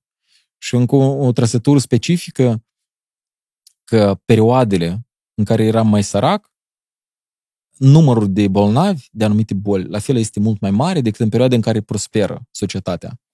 Asta Uh, vorbește mult, nu? Da, adică în prima perioadă după război, buh, Multe la boli. Smadu, este, Nicolae Smadu este o referire că în prima perioadă, în 18, nu, 19 erau peste 54.000 de uh, oameni bolnavi de tifos care au fost înregistrați. Peste 54.000. Și asta gândește că nu toți au fost înregistrați, pentru că nu exista o, o medicină extinsă. Exista numai, numai cei care au ajuns la medici sau numai acolo unde nu mai au fost armata să dezinfecteze au fost înregistrați. Restul nu. Restul a stat și-au sucumbat pe acasă, pe undeva pe laiță, Uh, și asta vorbește despre, despre faptul că numărul real e mult mai mare. Și noi vorbim numai despre o singură uh, uh, uh, boală. Da, Da. da, tifos, da, era febra recurentă, febră tifoidă, scarlatină, variolă, toate dacă le aduni și le pui una peste alta, ele sunt foarte multe. Da, adică și numărul de oameni care aveau de suferit din cauza la epidemii în sine este foarte mare din, în acea perioadă. Despre depresie, anxietate se vorbește Nu, pe nu. vremea ce? Nu, nu, nu. N-am Dar întâlnit. despre Foarte- boli... foarte puține cazuri chiar și de, de cancer am, uh, am Azi. întâlnit, foarte puțini și puțini și de bătrâneți. Da, de obicei, e- Ah, deci puțini oameni murăși de bătrânețe, Da, da. paradoxul, știi? da, Pentru am că găsit, majoritatea despre am găsit vorbea, referiri mureau de la, boli. la suicid, am găsit o, vreo două numai cazuri, așa, referiri. Cred că Ai- multe din ele nu erau uh, date. Nici măcar nu cred că era așa de... Sau nu, nu, nu, nu pot să-mi explic. Nu era Dar foarte erau vocal. cazuri de suicid. Puțini. Cred că am găsit vreo trei sau patru referiri la asta. Dar cazuri de um, exorcism. Nu, n-am găsit. Probabil că în alte fonduri de arhive s-a Putem aflat. face test de licență despre asta. Da, da, da, sigur. Că atunci Cred că- era de mai... Atunci, deci cumva, cu cât educația mai înaltă, Așa. cu atât cazuri de exorcism Mm, mai îți găsești mai Am găsit puține, nu? uh, referiri la, bun, medicina legală din perioada dată, uh, încerca, uh, era într-o luptă cu medicina populară, leacurile băbești. Mhm. Și de cele mai deseori, adică existau chiar și contradi- existau interdicții. Contraindicații. cum. Da, cumva nu vă bazați pe medicina băbească. chipurile. Ah, da? Da, La da. nivel instituțional se Da, recomanda să nu Exact, țineți da. cont de medicina băbească. Bun, la nivel de... Sunt cărți anumite în care este menționat despre asta. Uh, De ce? Pentru că, evident, tot trebuie să fii un Bei ei ceai specialist, de trebuie, sunătoare și trebuie să acolo... fii specialistul legal. Uh, Situația era destul de... Din punct de vedere sanitar, nu era tocmai bună la noi în zonă. Uh, Am întâlnit, apropo, și documente din zona de sud, unde existau coloniile. Uh, și în un caz uh, interesant am găsit în, uh, într-o colonie uh, germană. Uh, era așa un fel de caz că, mai pe scurt, ăștia din comunitate există tifos, există boli, tot, și au angajat un medic particular pentru comunitatea lor. Ah, Îți dai seama, adică, băi, noi ne putem permite. Noi putem. Hai Și- suntem prosperi. Da, și statul a intervenit și a spus că, băi, astfel de acte să nu mai vedem. Adică Ok. comunitățile să nu aibă dreptul să-și angajeze un medic particular al lor. Trebuie, ca de fapt, statul trebuie să dețină controlul. Ah, ok. Asta, de fapt, se produce și peste tot. Statul trebuie să dețină controlul Eu asupra... încerca să-și fac un centru medical privat. în Da, sat. un fel de... Adică să Privat. aibă, da, asta au fost a lor. Primele acțiuni care le făceau uh, și apropo arăta despre situația din uh, medicilor, o bună parte din medici uh, nu erau de ai noștri. Uh, Deci nu le-o dat voie să-și facă. Ce? Eu încerca să Păi, facă. o au făcut, dar până la urmă le-au interzis să facă chestia asta. N- N-am găsit actul de amendare sau ceva, dar nu a fost... Uh, Am avut grijă și cineva să-l uh, Da, da, nu. stojească. nu știu. Nu știu care e, nu știu care e istoria mai departe. Uh, mulți medici în prima perioadă nu erau de ai noștri. Nu erau de ai noștri în sensul de etnici români, uh, basarabeni. Erau etnici, majoritatea evrei, germani, uh, mai ales în zona de sud, că găseam listele de, de medici, știi? Acolo rar găsești un nume de agent sanitar care să fie de-a nostru, de nostru în De general. ce oare? Nu Pentru erau, că- uh, erau analfabeți a noștri? Sau de o, ce? o bună parte erau analfabeți. Rata de alfabetism era foarte mică în rândul conaționalilor noștri români, să zic așa, Perioada, da. în perioada dată. Era, bun, era predilecția evreilor, a germanilor, a polonezilor, care aveau tendința de a-și educa odraslele, care înțelegeau uh, în ce lume îi urmează să trăiască. Știi? O lume în care cărturari să fie. Și erau și puține școli. În Basarabia, în general, a fost politica de rusificare, care s-a făcut din uh, 1812 până în uh, 17 și 18, făcut ca școli, practic, să nu prea apară în uh, vorbitoare de limbă uh, română, cu Da. predare, chiar dacă în prima perioadă, secolul XIX, încă erau, ulterior au fost eliminate, eliminate din predare de curs, uh, s-au trecut la ambivalență și uh, română și altă, și în rusă, pe care s-au renunțat, iar ăștia alții etnici, uh, evrei, germani, își puteau permite uh, profesori privați. Și uh, în prima perioadă, 1918, când a venit statul român în Basarabia, au început, perioada, au început uh, cum să spun, uh, includerea, includerea tuturor medicilor în nomenclator oficial. Adică să-i Da. da. iei în bază, să construiești o bază de date, hai să fie mai simplu spus. Da. Uh, și uh, dacă toți trebuiau să prezinte, prezinte actele pe care le au. Respectiv, dacă ai să te uiți la m, actele lor, pentru că s-au păstrat, studiile unde s-au făcut, Petrograd, uh, m, foarte puțin găsai undeva pe la noi. Vreo moașă găsai la Chișinău cu și-au făcut studiile. Dar restul toți erau uh, fie Odessa, fie Petrograd, uh, fie Harkov, adică și-au făcut studiile în zona na, Rusiei, unde existau da. astfel de centre în care se preda, uh, se preda în uh, medicina. Da. Ai noștri nu aveau oportunitățile date, nici nu aveau vise măcar să ducă să studieze undeva și aici a fost o perioadă interesantă pentru că uh, toți medicii trebuiau să depună jurământ față de statul român.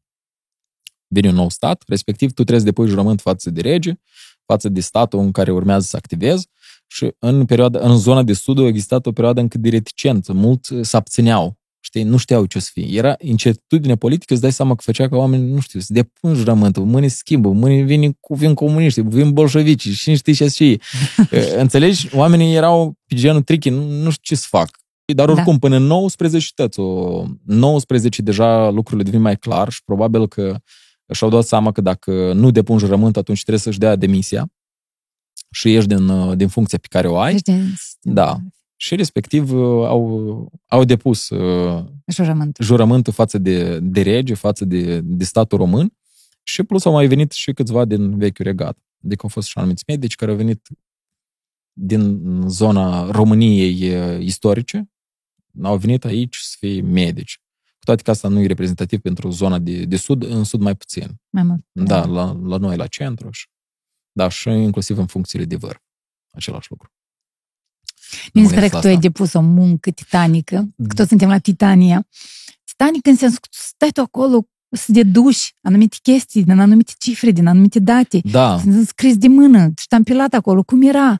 Acolo, îți dai seama, primele acte, eu îți spuneam despre faptul că ei nu erau, marea majoritate nu erau români. Acum gândește că medicii ăștia o să trebuia să fie integrați într-un sistem sanitar românesc, care îi în limba română, el neavând cunoștință de limba română. Până în 25 găsești, găsești documente în care faci referire despre faptul că medicii, alți funcționari au test de limba română, trebuie să dai. Plus, primele acte e jumătate în română, cu, cu zâuri din rusă, cu dâuri, g, cu încurcări, adică ei s-au adaptat oamenii de atunci, s-au adaptat la noul sistem. Primele acte, primele acte care erau scrise în ambele limbi, care veneau de la centru, directive, erau și scris și în română și în limba rusă, după care apare un document prin 19, în care scrie că de azi înainte niciun document în limba rusă. Adică s-a renunțat, știi, gata, s-a terminat. Uh, și respectiv sunt anumite schimbări care, prin prisma sistemului medical, îți dai seama cum societatea de atunci, de fapt, știi, s-a adaptat. Medicii la fel erau puși la examene, examene limba română. Te gândi vreodată că și medic și îți dă la limba română examen? Nu, prin prisma noastră actuală, când...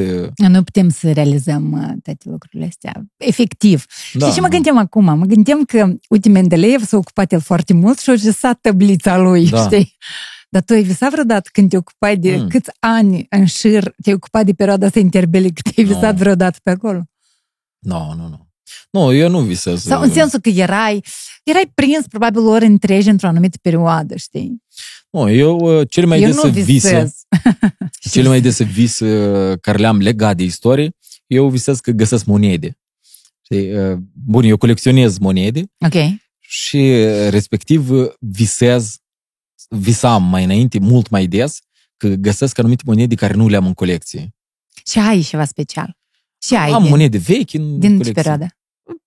De unde le-ai Bun, luat? perioada modernă, fiecare monedă are istoria ei, adică nu poți să iei de undeva comun, știi? M-am dus Și la un- mare, adică ai o colecție Ah, destul da. de... De țări, cred că sunt peste 120 ceva de țări, uh, monede din 120 ceva și monede mai vechi, uh, uh, de astea jubileare, diferite, uh, comemorative, monede mai sunt. Televiziunea, media, toate emisiunile care aveți echipă de teren, trimiteți Nu, că eu n-am luat De la ea ce? de mult. Facem, cole- facem reportaj, ne interesant. înțeles. Adică sunt curiozități, de ce să vorbim despre chestii? Mm. Ah, ce a zis Tania Vander despre asta? Nu mai bine faci și un reportaj Ai o- despre colecția ta. Prima, prima oară când am făcut colecție, am văzut la un prieten de-a meu, coleg de clasă, eram în clasa 8 Am văzut la un coleg de-a meu care avea 18 țări și îmi părea wow. Îi le dăduse cineva și știi cum erau, știi cum arată cutia de chibrite? Punând trei alături, Aha. trei deasupra și le unești. Le lipești cu, le lipești cu, na, cu clei, Scoți. Între că- dânsele. Da. Respectiv, tu ai ca un fel de apartamente. Și în fiecare dintre ele pui câte o monedă și scrii pe margine și țară. E și Ah, țară. ok, Înțelegi ok, cum? Am înțeles. Și avea un apartament, băiatul, avea un apartament din trei, așa, șase în sus. 18 erau. Ți-am spus că erau 18. Și pentru mine era, wow! Și Cum? deschide fiecare apartament și vedea Da, câte o și era, monedă. exact, era câte o monedă, dar pe margine scrie, știi, de în ce țară e. Și acolo scrie din Cuba. El avea din Cuba de, așa cum ți minte, avea din Cuba de aluminiu. Și ideea a venit. Și- Dar lui îi dăduse așa. Sau poate a ajuns el, nu știu. Și eu am zis, vreau și eu așa. Ți-ai făcut? Da, cum să Deci la fac? tine colecția ai pusă pe nu, nu, pachete. nu, era inițial așa. Acum ce ai făcut? Uh, și uh, era așa, am dus acasă, am unit șase. Aha. Și avem din Moldova, avem monedă transnistreană, știi că ei au Da, în da. Transnistria, avem de Rusia, avem, avem de URSS, avem de România și avem una din 1854. Șase erau. 54. Da, dar nu știu de unde am pe și aia. Și avem șase. Și era, wow, eu am colecție. Și încet am început deja și eu să colecționăm, uh, să colecționez, plus că am uh, rude piscotare, atunci erau în Noua Caledonie. Aha. Noua Caledonie, uh, o colonie a Franței, care este în Noua Zeelandă. Atunci erau acolo și o să aduceți monede. Și mi-au dus monede care îți dai seama că sunt foarte rare. Nu tot, multă lume are din Noua Caledonie. Și am fost primul care în sat am început, uh, și prin Chișinău împărțăm din Noua Caledonie și îmi luau ce trebuie mie, știi? Ah, ok, La ok, schimb. făceai schimb. Da, dar ele fiind monede foarte rare, Ted vreau să le aibă în... Sunteți uh, pasionați de istorie. Da, de, de Da, monede. colecționați. Numizmații. Toți vreau să le aibă. Și respectiv, eu prin asta, o, o bună parte din timp mi-am acumulat uh, anumite monede care mie îmi trebuiau. Ce ai adunat până acum? Câte monede? Nu să zicem, știu, ai- nu ai un știu, număr? Kilograme sau... În kilograme. Nu știu câte Eu monede. să-ți doresc să ajungi la tone. sau la Dar ce? nu, e mult. Te oprești. Da. Din Și- Turcia și ți-ai adus. Uh, amintiri frumoase. Nu ai adus nici o monedă. Dar din Turcia aveam monede până atunci. Aveai. Adică, da, Turcia nu este o țară greu accesibil din punct de vedere a unui numizmaț. Uh, Dar uh, mă întrebai dacă le mai țin în uh, Mhm. căsuțe. Le-am ținut, cred că până avem vreo 50 de state. Pe urmă, e foarte incomod să le ții în căsuțe. Să stai pentru că- cameră separat. Da, și acum am uh, folii de astea profesioniste în care pui și respectiv uh, folii ca un Păstrezi. fel A4, dar mai groasă așa un pic și are fiecare căsuță ei. Uh, Nu mai era comod, trebuie să îmblu eu cu, cu locul de un leu, știi, cu plin cu cutii de chibrite. Calendar. Da, da. Calendar și era. Și Ok. uh, acum nu mai este comod așa. Am renunțat definitiv.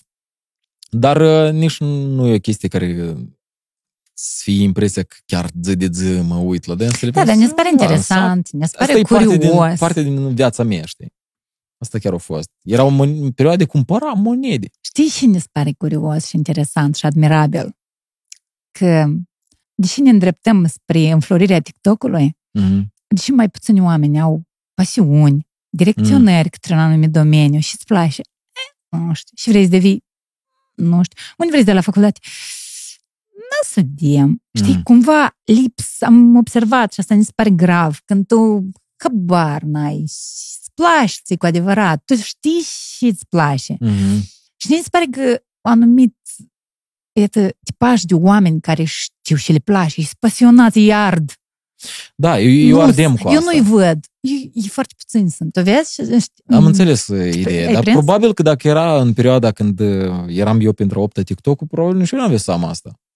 Probabil că trebuie să fiu și eu. Nu erau alții... Bun, de obicei te inspirai de la ce vezi. Știi? Adică, Și am te inspir la ce vezi. da, și acum te inspiri de la ce vezi pe TikTok. Atunci eu am văzut colecția și mi s-a părut super wow. Eu și acum am cu mine port o monedă de prin 1890 ceva din, de argint de Mexic. Este un portmoneu. Ha, ha, ha. Îți port noroc. Da, eu o port cu mine că e frumos. Apropo de promovare și de și vezi, ea ca deși e important ca la podcasturi, emisiuni, să vină și așa oameni ca tine, ca alți tinerei să te vadă pe tine. Să vadă și prostioare de pe TikTok, că n-ai cum să le ferești tot Mm. timpul, știi? Dar să te vadă și pe tine. Să aibă Și să-i, alternativă. inspira, să-i inspiri. Da. Revenim la visă. Îți Spuneam Așa că mi-ai visam... visat. Nu, nu, nu, nu, doar îți spuneam că visam monede. Monede. Și de fiecare dată visam monede care nu le am în colecție. Știi? Și impresia mea era că ui, și de fain că eu... înt- Fiecare vis era real. Și de fiecare dată același lucru, știi? Adică iar a fost vis. Știi? Iar, iar a fost vis. Bun. Ce ai făcut uh, în Turcia câștigând o bursă Erasmus? Tot pe istorie. Da, eu eram uh, la doctorat și în același timp deja eram lector la universitate. Uh, Cu doctoratul m-am dus acolo, schimb de experiență. Nu m-a ajutat deloc uh, la teză din prisma faptului. De obicei te duci undeva să faci schimb de experiență dacă ai ceva relaționat cu mediul în care te duci. Adică Ok. dacă scriam despre relația uh, moldo-turcă din perioada lui Ștefan cel Mare, A vrei să găsești Da. soluții. Trebuia să cercetez pe acolo, găsesc bibliografii. Eu nu aveam cum îmi relaționa, așa că m-am dus să văd, băi, cum interpretează ei lucrurile, știi, din punct de vedere istoric. Multe tare n-am văzut pentru că a fost pandemie. Eu nu m-am dus și a început pandemie, au fost și cursurile online, apropo, pentru care eu au fost foarte bine adaptați din start, și adică uh, METO, Middle East Technical University, unde am fost acolo, în Ankara, e o universitate, ca să înțelegi, are un campus în Tătilegea. Nu-i cum vezi la noi o, Campus. uh, aici stă universitatea, uh, blocul central. Uh, Acolo la topază să fie alt bloc, drept o să fie în altă parte, frișpa în altă parte, cămile în altă parte și studenții ăștia îmblă hai, hai, hui, uh, uh, care pe dintr-o parte în alta și scaute unde el trebuie să Orașului, da. învețe. Dar un orășel studențesc aparte. Orășel care își duce viața. Intrarea în orășel îi doar prin acces, cu barieră, doar cu permise. Peste tot există porți, mai multe porți de intrare. Dar pe teritoriu este tot. Ai stadionul tău care au acces numai studenții, ai sală de forță, ai magazine, ai cantină, ai blocurile de studiu, ai campusul, ai pădurea, parcul, ai iazul, ai tot care ia studenților doar. De dragoste. Tot e acolo, da, exact. Uh, Respectiv, chiar dacă a fost carantină, în orășel uh, se permite de ieșit, în orășelul studențesc. Și Adică a fost o perioadă în care eu n-am stat doar izolat, știi, uh, n-am ieșit în oraș, asta e adevărat. Dar ai fost în Dar orășelul, în orășelul contactat cu colegii și așa mai departe. mulți au fugit, știi, pentru că, na, s-au speriat, plus ei aveau uh, libertatea că erau în Turcia.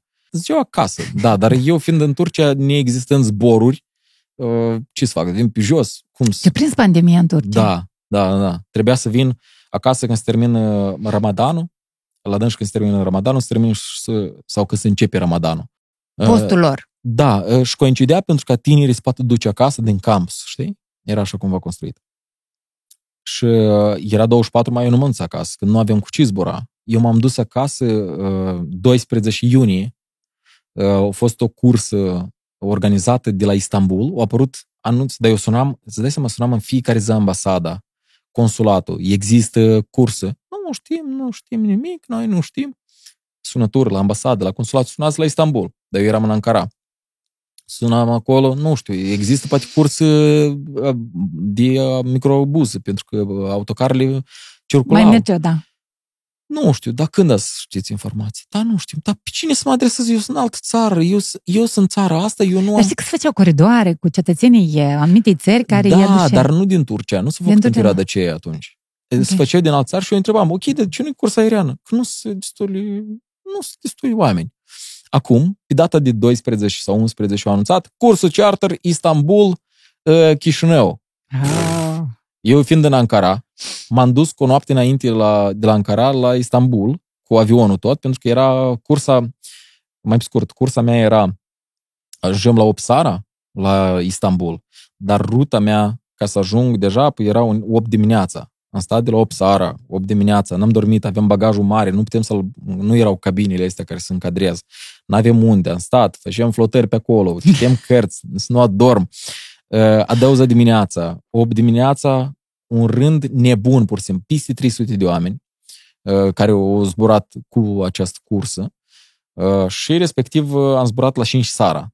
Trebuie la 8 dimineața, dar au fost niște, nu știu ce au fost nici până acum, au fost chestii, desfășeau aripa, se uitau la motor, o frică nebună. Îți dai seama față de tine? Ia că cum eu asta, gândește numai asta o, o fereastră între noi, eu sunt pasagerul, iar dincolo acolo umblu un inginer, scoate un motor, se uită, îl dă într-o parte, mai cade un bolt, se uită unii boltul, aia câtelui, îl pune înapoi, tăiat către tine.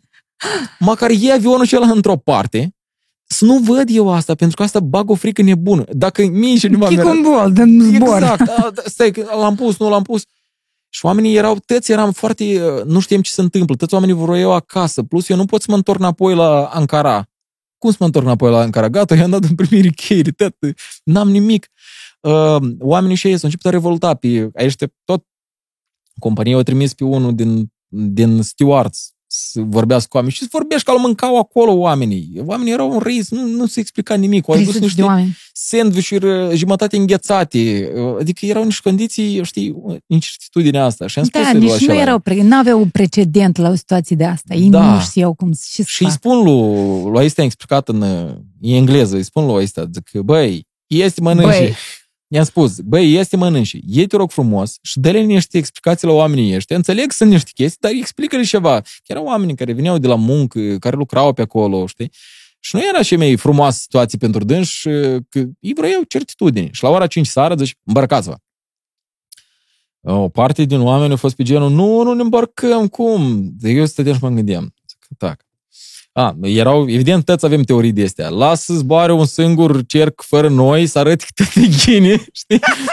știi Ca de, test. Exact. Să fac un test, să zboare cu, de față cu noi, să vedem că tot normal. Și Dar alegem la monedă pe 60. Nu, nu, nu, nu. Doar, nu zboară la monedă, doar zboară numai piloții, știi? Ah, okay. Să ne arăte nouă că tot, las fac testare la avion, să ne arăte... Și asta tu spuneai sau așa ideile în cap? Toți oamenii asta gândie. Oamenii nu, fără gândurile mele. Oamenii cum judică în așa situații. Pentru că e situație în care tu vezi cum se deschide un motor de la aripă, cată unul bolturi pe jos, uh, pune înapoi și zici urcați la ora 5 seara. Fără să testezi avionul ăsta, știi? Nu a fost testat în niciun fel. Și oamenii erau pe nu, alt avion. Dați-ne alt avion. Care alt avion? Nu e alt avion. De unde e alt avion? Uh, testați alma care ridicați la aer, vedem că zboară și pe urmă... Și noi ne urcăm. Da. Și respectiv nu au făcut evident asta și am fost pe genul ăsta, zic, așa. Dacă piloții ăștia și asumă, ei să meargă cu avionul, înseamnă că tot ok. Asta a fost gândul, unicul gând al meu. Toate că eu tot deodată eram, ei, nu, nu, trebuie alt avion. S-a terminat de eroismul din mine în momentul în care am văzut că nu am alt soluții. Unii oameni nu au zburat. Cei care erau din Istanbul, ei, au fost câțiva oameni care nu, nu au vrut să zboare. Adică le-au fost, na, securitatea totuși o primat, știi. Dar eu m-am urcat, am să-ți spun sincer, nu m-am urcat și instant am adormit. Instant, dacă gândești, fusesem nedormit de da, 100 da. și o jumătate. Instant am adormit, m-am trezit la Chișinău. Gata, 8 seară la Chișinău eram până am ieșit din, din aeroport, m-am văzut acasă. Ai pipat cu șița? Da. Și respectiv asta a fost uh, Turcia, Turcia mea. Partener general OTP Bank. Eu fac sport, bine, îmi place și că cumva se conturează o formă, ta, ta, ta. Dar mm-hmm. eu am un um, motiv mai profund pentru care fac sport de mult timp. Mm. Pentru că eu mă simt bine, mi îmi place starea. Adică eu, într-un anumit stări, care narcomanii le caută în droguri, mm-hmm. eu îl găsesc mm-hmm. starea asta. Tu de ce recomand sport? Uh, cred că e tot senzația de bine. Plus organismul, parcă e un pic altfel. Uh, și cred, am așa o chestie, cred că sportul de fapt te ajută, mai ales când ai gânduri de astea proaste, na, toți avem gânduri proaste, depresive, chestii, dar sportul e un fel de revigorare, un fel de două palme peste față, e așa mai simplu spus, și organismul chiar se, se revigorează. Ai știut că Adele avea atacuri de panică și după mulți tratamente care au ieșuat, o trimis-o la sport Uh-huh. și ea ulterior o și început să slăbească, a început să... A, Adele. după Asta. Da, o știu pe Adele. Dar e, de fapt, e s-a dus acolo pentru că avea atacuri de panică și doar sportul o scos-o din uh, aceste da. stări de frică maxim. Da, cred că asta este un beneficiu dincolo de, de forme, chestii. Bun, noi lucrăm și cu imaginea și e bine să arăți bine. Dar uh, te ajută. Te ajută. Emoțional și psihologic. Da, da. Cred că și mă gândesc că stările depresive se pot uh, elimina prin, prin sport. Da. Și e singurul instrument pe care îl avem uh, ca propriu-zis. Mm-hmm. Da. Unul din puținele instrumente. Mintea putem să o antrenăm. Da. Cum de antrenat mintea, Prin Alexandru? citit. Hai să vorbim despre ce ești. Tu citești și ești pasionat de asta. Înainte citem, îmi plăcea să citesc, uh, bun, specialitate la ordine de zi, decât de istorie. Na, trebuia și îmi plăcea. Uh, Beletristică, tot am citit. Două romane recomandate de tine. Hai să vedem. Aș recomanda 1984. Ok, Uh, Ferma animalelor, dar e- nu e roman neapărat, e novelă. ok. De la noi, uh, sigur recomand Ion. Respectați-vă cu ceva bun. Crebreanu. Respectați-vă cu ceva bun. Uh, Ce am mai citit eu? Uh, Singur pe lume. Apropo, o lucrare care, nu știu, nu, nu ți minte cine a scris-o. Dar m-a marcat. Uh, Coliba unchiului Tom. Da, da, stai. Doamne Singur pe ferește. lume e din colecția Adevărul. Da, Eu am da, acasă. da, da. Și, uh, și Singur pe lume și uh, Coliba unchiului Tom Da. la fel. Distopiile, o perioadă de timp uh, citeam doar distopii și, și utopii. Îmi plăcea foarte tare. Uh, Asta, 1984, Ferma animalelor. Deși utopii. Uh, uh, Împăratul muștilor am citit. Asta e despre și Iulia. Împăratul muștilor este uh, o carte despre o societate în care copiii ajung pe o insulă și ei se încep a comporta exact ca și maturii. Fiecare își atribuie rolul uh, care l-ar avea într-o societate matură și în care uh, agresivitatea primează. Știi, Copil apar fiind. lideri, apar lideri, apare violența, apar maltratări între dânși, apar, înțelegi? Apar executanții. Fiecare vorbește după și când tre- e- acolo una dintre idei de bază și apropo asta e o chestie care și la noi este prindat, știi? Vorbește cine are microfonul, de exemplu. Știi chestia asta? Acolo vorbea cine avea goarna. Cine avea o goarnă de asta. Da. Acela vorbea, cine o avea în mână. După care, evident, se încep tot felul de conflicte. Uh, apare liderii uh, care vor să implice, care vor să afirme și apar ceilalți. Există, oricum există un lider uh, spiritual, dar care înțelege că violența asta e rău. Știi? Dar ceilalți, haită, haită, haită, se comportă că... Este, cred că și un film pe seama la asta făcut. Împăratul muștelor. Da. Cartea o recomand, e, e faină. Uh, Pe urmă mai este o, lu- o minunată lume nouă. O carte de uh, Huxley. A- Altsold Huxley. Uh, nu știu cum al... A. Huxley, aș spune așa. Uh, Minunata lume nouă și după care este întoarcerea minunată lume nouă. O, o lume tot utopică în care copiii nu se mai nasc uh, vivipar, nu se nasc prin din femeie, să zicem așa, dar artificial. Adică tăiată e pe conveier. Respectiv, toată societatea este împărțită în caste. Tu, dacă ești alfa, clar că să fii pentru cei care conduc și lumea. Este alfa, beta, delta, epsilon. Epsilon îmi pare că e cel mai de jos și omega. Mai pe scurt, societatea e împărțită în felul următor. Alfa, să fie cei care răspund. Beta, ajutorii. Delta erau cei care erau ostași. Pe urmă, epsilon, tăți, așa, erau societăți. fuli. Da. Acum, uh, care e ideea de bază? Ei cred în uh, Henry Ford. Uh, Simbolul lor este uh, un T. T. Da. De la teta. De la... Nu, a fost crucea și a tăiat partea de sus și a rămas T. Înțelegi? De ce? Pentru că Ford T, Ah. știi mașina Ford T, 1904 cred că a apărut, asta a fost prima mașină creată în bandă. Adică până atunci toate mașinile erau create unicat. Adică fiecare individual. Iar Ford a avut inteligența să spui că, bun, a, avut, a fost primul care a zis că, băi, noi trebuie să facem mașini care să fie asemănătoare, dar să fie accesibile lumii. Și de ce este uh, Ford T simbolul lor Teo? Pentru că e prima care pe conveier și tot făceau tot. Exact Copiii, ca și copii. Da, copiii tot făceau pe conveier și inclusiv foloseau anumite instrumente de hipnopedie, de exemplu, învățare prin somn. Și respectiv, în dependență, cum te, tu să te naști, de exemplu, să fii în alfa sau în beta sau în delta, cum ți se întâmpla? În dependență de cât, hai să zicem așa, combicorm ți-a pus la procrearea ta. Înțelegi? Adică, adică testosteron la pațani și... Cât testosteron, cât, ad- cât proteină, cât, cât a fost hrănit organismul ăsta ca să dezvolte în alfa, Dar în de cine beta, depinde? de Cât? cei care conduceau lumea. Ah, ok. Dar tu aveai în carte și ai scris, uh, întreb, în carte și ai scris, tu aveai posibilitatea să treci din beta în alfa? Am o uh, idee care, că Ca erau... în cazul dat, eu dacă țăran poți devin președinte, la noi, în Acolo nu. Moldova, în Nu, lume nu, acum, nu. în Acolo majoritatea. apar foarte multe dileme. Inclusiv uh, cei care sunt alfa aveau acces să-ți dai seama la tot. La Da. bogății. Alfa, Uh, saneț. Da, deci, doamne, da. Aveau acces la uh, toate comoditățile, la femeile pe care le doreau, tot, tot, tot și îți dorești. Doar că nu se nasc copii din asta. Uh, ai- și era o- lumea asta și era o lume paralelă. A, și pus lua un fel de uh, drog, soma. Vreau să citesc cartea asta. Ok, nu spun dar nimic. Da, capul, da. Da, și apar anumite dileme. Îți dai seama dacă un om care a trăit toată viața într-un mediu în care sexul este pentru plăcere și nimic altceva, care au avut parte de mult, mult sex într-o societate care asta este acceptat ca o normalitate, o să duc într-o societate unde să ai mulți bărbați pentru o femeie. O să, fie, o să însemne că ea este o femeie ușuratică.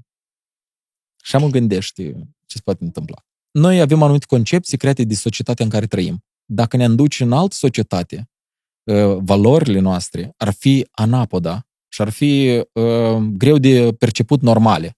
Ne-ar considera... Da, da, da. Probabil Cum? s- s- o pățit-o migranții care s-au dus în țări foarte diferite ca și cultură decât Mhm, noi. mhm, mhm. Doar că acolo e dus în forma utopică și Da, la da. un nivel macro. Cum s-a dus Winston Churchill, s-a dus în Grecia, știi, în 43, 44, când era războiul, și s-a dus și a arătat uh, victorie. Peace sau Da, ce? victorie. Și de asta era un semn de jurătură în Grecia, știi? Și Au dat-o în bară. Adică înțelegi, dar omul de la cultura care el a fost născut, a pornit. Știu. Faină e de la noi și Baltagul. Foarte faină. Eu încă atâta detectiv, detectiv, Detectiv. detectiv ca în uh, Baltagul, rar, știi, am văzut. Wow, și carte, știi? Iarăși uh, motivul ăsta mioritic. Dar cum ajunge, e, cum o cheamă, Victoria Lipan? Victoria. Victoria Lipan. Cum ajunge el la asta, cum își dă seama între două dealuri, cum l-a prins, cum câinele acolo, toate legăturile astea, a, pe, pe seama la asta, Fiind analfabetă. da, dar pe seama la asta, bun, asta vorbește de dedicarea unei femei față de bărbatul pe care îl are în primul rând. Uh, uh, E același prototip a Anii, de fapt, din Manole, pentru că Ana e la fel, ploaie, vânt, iezul duci să-i duci cu lui mâncare, nu contează, e cu, la Manole. S fost, de exemplu, o femeie ușuratică, dacă vedea prima ploaie, el suna pe telefon și spunea, afară plouă, eu nu-ți aduc mâncare. Înțelegi logica? Comandă pizza. Da, dar el acolo, Manolului, doar spune despre faptul, de o ploaie, de un vânt, de ceva, că ies nu vină, dar e vine. E vine. E este modelul femeii care își iubește și îți prețuiește la infinit uh, bărbatul pe care îl are. Da. Ace- adică o dedicare nemărginită. Același lucru și în Vitoria se vede. Da, dedicat să afle ce s-a dedicare, întâmplat. exact. Într-un caz, să afli ce a fost până la capăt, în partea slaltă, încrederea totală. Plus, ea avea încredere în, în Manole la nesfârșit. Chiar și în momentul în care au băgat în beton pe dânsa și pe copil. Ea a rămas dedicată bărbatului pe care îl are. Bun, el e modelul sacrificiului. Deci mă gândesc, de ce nu ne s-a predat așa la școală Mm. de interesant? Nu Eu știu. vreau să plâng, probabil, că asta e interesant, dar nu ne s-a predat așa de interesant Da, atunci. Da. Trebuie citit. Bun, eu am ajuns în coa, am Păi înțeles. singură ai ajuns. am ajuns și am înțeles uh, și pe dânsa, uh, plus și pe dânsul. El evident că o iubie. Nici nu spune în discuții, dar este modelul deja sacrificiului. El și-a sacrificat, s-a Sacrificat. sacrificat uh, tot și mai are mai sfânt, nu doar pe dânsa, dar și pe copilul din s a sacrificat pentru construcție. Opera Uh, lui. Opera lui care, și la noi este chestia asta, știi, trebuie să jertfești ceva, în preconcepția populară și încoa trebuie să jertfești ceva ca să faci ceva frumos. Da? Și asta s-a întâmplat. O jertfit pentru mănăstirea Argeșului. Da? S-a jertfit pentru mănăstirea Argeșului și până la urmă el tot a căzut pradă. Dar Vitoria, m- femeia e toștonada. Înțeleaptă. Da. Și acolo am aflat de o chestie, el cum era, Nichifor? Lipan. Da. Acolo este o chestie interesantă despre, despre cum oamenii înainte, și, și probabil că este o tradiție și acum, schimba numele ca să uite de rău. Chipurile, el fusese dintr-o familie blestemată ceva de tipul Mhm. ăsta. Și el uh, era bolnăvicios și părinții i-au schimbat numele la biserică. I-au schimbat numele ca răul să-l uite pe el, știi? Adică să nu-l găsească. Ce expresie interesantă. Mi-a plăcut asta. Da, dar am văzut că nu de mult au filmat despre Capra cu trei iezi, un fel de detectiv. Eu aș fi filmat din start despre Baltago. Din capul locului, Baltago este cel care e, e, e mult mai... Bun, Capra cu trei iezi tot e ok, dar Vitoria Lipan cu tot povestea asta, dedicarea, cum câinele stă acolo, tara, tara, tara, cum o creat, faci un detectiv de Oscar, pur și simplu. De Oscar îl faci. Eu am citit de două ori și este și un film creat prin... uh, Da, românesc. Da, dar uh, e slab. Făcut uh, În cu perioada- situațiile de... Dar tu poți să faci tu. sau Nu știu. tu. Da, Sau tu, sau sau tu. tu, sau, Sau sau tu. tu. Cine vrea să-l facă, eu l-aș, eu l-aș vedea chiar cu mare drag. Adică eu m-aș uita la așa ceva. Da. În general, literatura noastră e interesantă, știi, și toată tradiția cu, cu Miorița și cu acceptarea destinului, apropo, în Miorița. Hm? Să știi că ceva se întâmplă rău, dar tu să accepti pentru că asta e soarta. Da, stai să ne amintesc că două, trei e acolo. Mm, unul e vrâncean, altul e... Da? Unul e vrâncean, altul e ungurean Moldovean. și unul e moldovean. Unul e vrâncean, altul ungurean, iar unul e moldovan, care are oi mai multe, mândri și Și cornute. Și re- îl invidiau pe moldovean. Da, da. Invidia. Și el și-a acceptat destinul. A venit oaia. A dânsul și-a spus, bă, ei vor să te, să te omoare. La pus de soare, să te omoare. Dar și de chestii multe. Eu știu despre situații în care un cântec popular, la, La mijloc suflet. mireasă, la gură femeie, la mijloc mireasă. La gură femeie, la, La mijloc mireasă. Așa, ok. Despre care se zice că ea făcea sex oral și era deja femeie, dar la mijloc era mireasă, că era virgină. La Da, dar vezi că era femeie, foarte important. La Mijloc mireasă. Era foarte important pentru că virginitatea chiar era o mm, mare Mhm, chestie. mhm. Și atunci, ca să iei soțul, tu trebuia să fii, dar da, dacă tu vrei ei, facem încă sex oral. Tu nu ai auzit. Nu, n-am asta, asta e prima oară când au. Dar eu cred că e vorba de Faci mă de licență. la, la, La gură mijloc. femeie. Mă gândesc că e de la femeie vorbă. Deja era Deci era la, matură. la gură, la femei, era matură la gură. Sau știi chestia, chestia asta că spurcă atât de gură femei. Nu? Nu știu, nu știu cum să interpretez. Mm, Nu pot să-mi explic. Dar este așa o versiune și are O logică. Înțeleg și logica asta. Da, o înțeleg. Cu toate că nu știu cât e de credibilă, ținând cont de faptul că femeile se căsătoreau destul de vreme. Adică se căsătoreau pe la 15, 16, 17 ani deja. Și adică dacă avea experiența sexului oral înainte de asta, atunci nu știu. N-are cum. Cine ok, știe? cine știe? Vezi că tu ai experiența deducerii Mhm. și din toate dosarele cercetate și uite, vezi repede te-ai gândit. Dar noi, ha, dar dacă e drept. Noi am Nu, luat prin așa ca- perspectiva zilei de azi, când uh, se căsătorește pe la 30 de ani, uh, 20, Da, dar 24, virginitatea nu mai este în cazul dat uh, Da, atât de dar- prețioasă. Ok, eu îți spun dacă s-ar Dacă căsători la am femeile de atunci, la 25 de ani, de exemplu, uh, Bravo. și condiția este să fii virgină, atunci gura uh, femeie Gura, da. e ok, dar în condițiile în care o iei pe la 15 ani, uh, cumva se prezuma că este primul bărbat, sau mai ales că în comunitățile locale asta e destul de... Mm, Putem cerceta.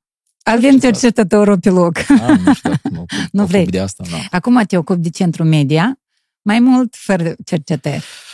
da. Unde ești un om creativ, unde instruiești oamenii să facă media. Uh, Da, facem împreună cu echipa asta, adică nu este o, eu singur să duc, știi, un atlant să duc tot uh, pe spatele meu. Suntem o echipă și respectiv facem asta uh, practic săptămânal avem uh, în teritoriu deplasări în care încercăm să instruim, plus că facem asta prin uh, fel de fel de produse media, video, infografică, adică facem, ne facem meseria și misiunea pe care o avem cu instruiri de educație media, non-formale, plus că avem o serie de instrumente care nu sunt tocmai clasice, știi, adică combină scanări de QR coduri, ei află întrebări, ei sunt într-un quiz, învățare prin joc. Pe urmă avem serii de discuții, vine un jurnalist în teritoriu care arată cum a făcut el investigația asta, cum a cercetat și este genul, wow, parcă e un detectiv. Uh, respectiv, pentru ei e o, altă, e o altă perspectivă a vieții și înțeleg că, băi, stai un pic, școala poate fi altfel. da. Eu pot să învăț altcumva decât ceea ce să ofer la școală. Asta nu înseamnă acum să toată lumea să înceapă, știi, un discurs împotriva școlii clasice. Nu, nu. este despre, știi, diferite... Extracurricular ceva. Da, așa se numește. Dar este despre o altă perspectivă. Partener general OTP Bank. Ești membru stand-up-ovca, mm-hmm. ești um, finalist ai umor, participant de două ori. Da, nu am ajuns în final. Videourile de pe YouTube au sute de mii de vizualizări, peste, da, 5, da. peste jumătate de milion da, de da. vizualizări. Da. Oamenii te cunosc pe stradă. Da.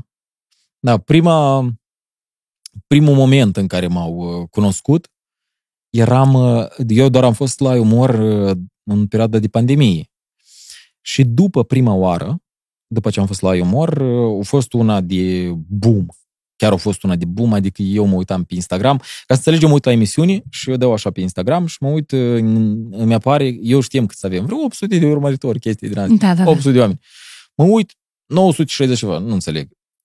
Dă 1300, zic, cred că e vreun, vreun bug ceva în sistem a apărut la Instagram, dar oamenii se uitau la emisiuni și mă Căuta. urmăreau. Da, mă căutau și mă urmăreau. Asta a fost un impact foarte mare, de fapt, știi, pentru uh, să, vreo mii de oameni au venit, știi, ca urmăritori, exact numai Într-o zi.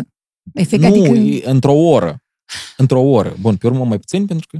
Dar instant, știi, uite, reacția instantă au vizionării emisiunii ai umor, mai ales atunci cred că era sezonul 10, au fost unul de... Și după aceea, când m-am dus uh, a doua oară în finală, deja că am trecut în finală, la vamă, mă duc uh, de atunci încă era trecere peste graniță cu permisiuni. Trebuie să ai chemare de la cineva și avem chemare de la antena, mi-au scris invitații, emisiuni culturală, chestii. Culturală, de da, da dezvoltare da, personală să, și este, educație. Da, ei mi-au scris că divertisment, tot chestii, Antena 1, avem contactele. Și a ieșit la vamă, dar unde poate să te includ, bă, pe tine, bă? Unde să te, să te pun? Zic, nu știu, hai te pun la cultural, mă, nu știu. Și Asta care este jos, dar altul stă în picioare. Și este zice, bă, fă figura aia cu, cu mâinile așa, fă dacă eram eu la, dacă era tura mea, bă, te treceam, nici nu întrebam nimica.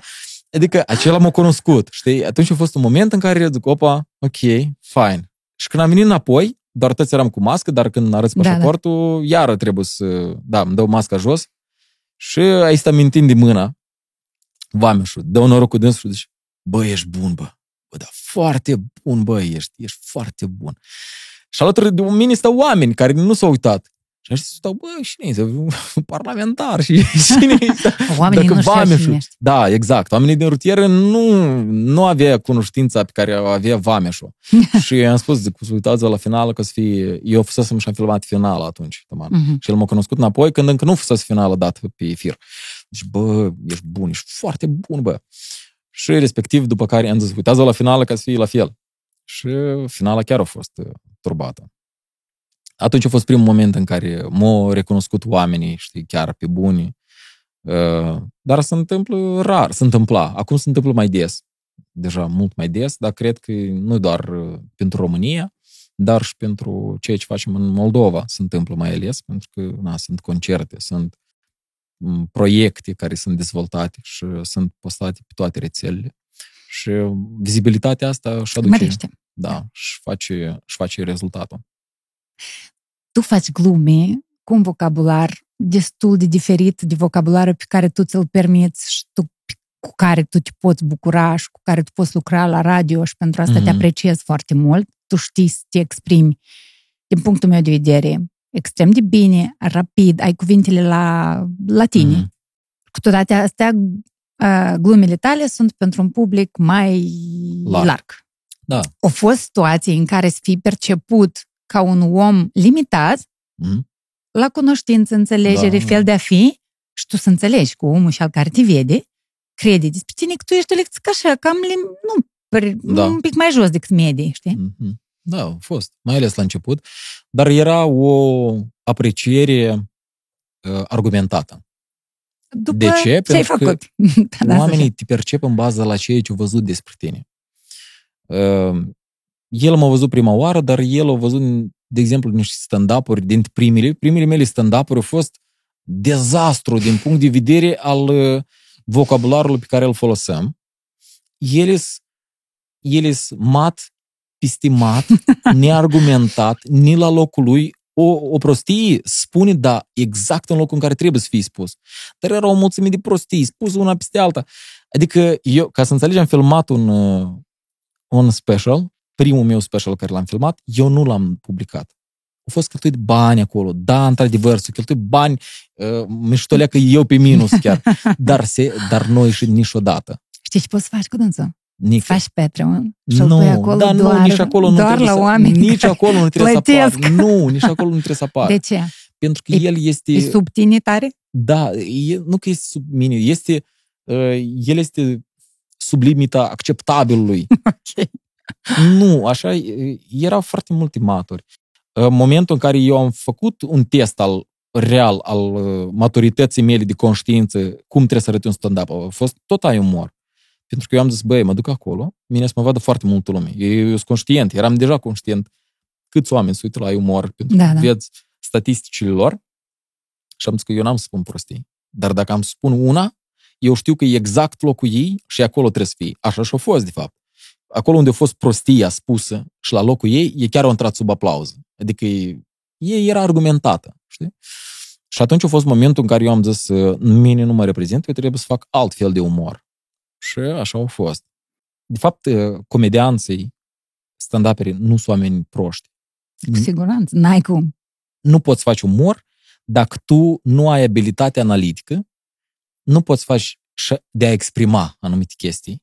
Noi vorbim de umor profesionist, noi nu vorbim de ce ești să face la un pahar de, de bere când, uh, când de se întâmplă așa. Ai, du-te tu, uh, sunt, a- avem așa cunoscuți de ăștia care, uh, du-te tu, că tu ești sufletul petrecerii, du-te tu pe scenă, tu precis să faci acolo. Nu, nu e despre asta, umorul pe scenă e despre altceva.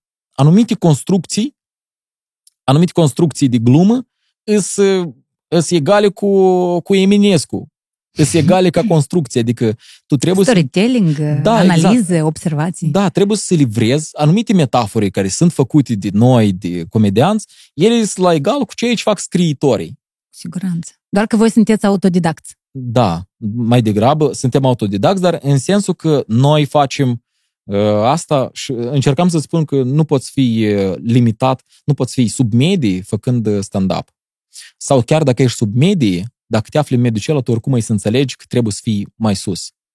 Știi? Oricum ai să înțelegi că trebuie să fii peste. Trebuie să ai cunoștință generală.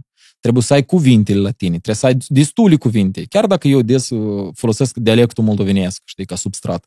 Asta este pentru a fi foarte aproape de oameni. Și este, este în regulă. Dacă eu reușesc să-ți aduc gluma, înseamnă că e în regulă. Scopul meu este, unul, să te fac să zâmbești. Unul, unul dintre scopuri este să fie el fericit. Doi, eu poate să-i aprind niște beculeță. Pentru că aprinderea beculeță tot este despre stand-up. Stand-up-ul are... Misiunea. Da, misiunea lui, uh, în primă instanță, nu era despre, uh, mai ales pentru mine, și cred că și pentru restul, nu era despre aprindere de beculeț. Nu, era important oamenii să râdă. Uh, Omul dacă râde, ok, hu. Oamenii râd pentru că se regăsesc. Eu am fost la Palat Național la voi Mhm. și eu am stat în primele rânduri și special mă uitam. Oamenii, poate nici nu era de râs. Oamenii s-au regăsit printre farfuriile de rășituri Mm. care spus în casa mare să se prindă și tu ca să ajungi la bucățica de usturoi pus pe masă, trebuie să mergi mărar Mhm. printre.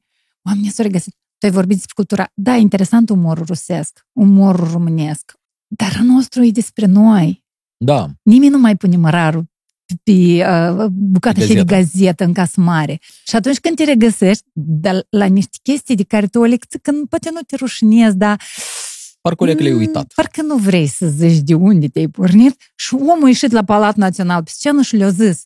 Și eu credeam că e de rușine leacă, dar de fapt nu e de rușine. Ia, uite, te-ți regăsesc. Și aici de aici să râd. Este stăti frustrările noastre, de fapt, știi, care noi ne temem, noi le ascundem, dar ele ne reprezintă. Da. Cumva ceea ce uh, bun, s-ar putea ca să vină și în anti, știi, așa, între, în contradicții, pentru că eu pe departe vin în costum. Și un, un om în costum îți spune despre mărar pe jos, despre cumnata Rita și despre tot felul de chestii care să vin în contradicții cu omul ăsta. Dar pentru mine asta este un farmec. Plus tu vii la sărbătoare. Ăsta e domeniul Da. în care tu ai excelat, autodidact fiind. Uh-huh. Este domeniul în care tu, tu nu prin istorie ai adunat Palatul Național. Voi, Noi, tăți. exact, da, noi. Uh, nu prin centru media ai adunat Palatul Național. Mhm. Câți oameni acolo în cap era plină sala? 1700. 1700 și Minunat ceea ce ați făcut acolo. Pentru un pic, da. Mhm. lucru pentru care vă felicități și Mulțumesc. stand-up-ul peste câțiva ani. Pornește o industrie nouă în Moldova? Ea deja este pornită. E pornită, pornește cu ro- Da. roți de tank, gen mari? Mhm, mhm. Așa e? Da. Dacă, o por- dacă, o- dacă e ca la Ungheni, stand-up național, Palatul Național plin, ta, ta, ta. Maria Bieșu, de recent. Maria Bieșu, recent. Da. Teatru de operă. Um, el pornește și deja o să fie... Oamenii au înțeles. Bun, noi am avut tradiția.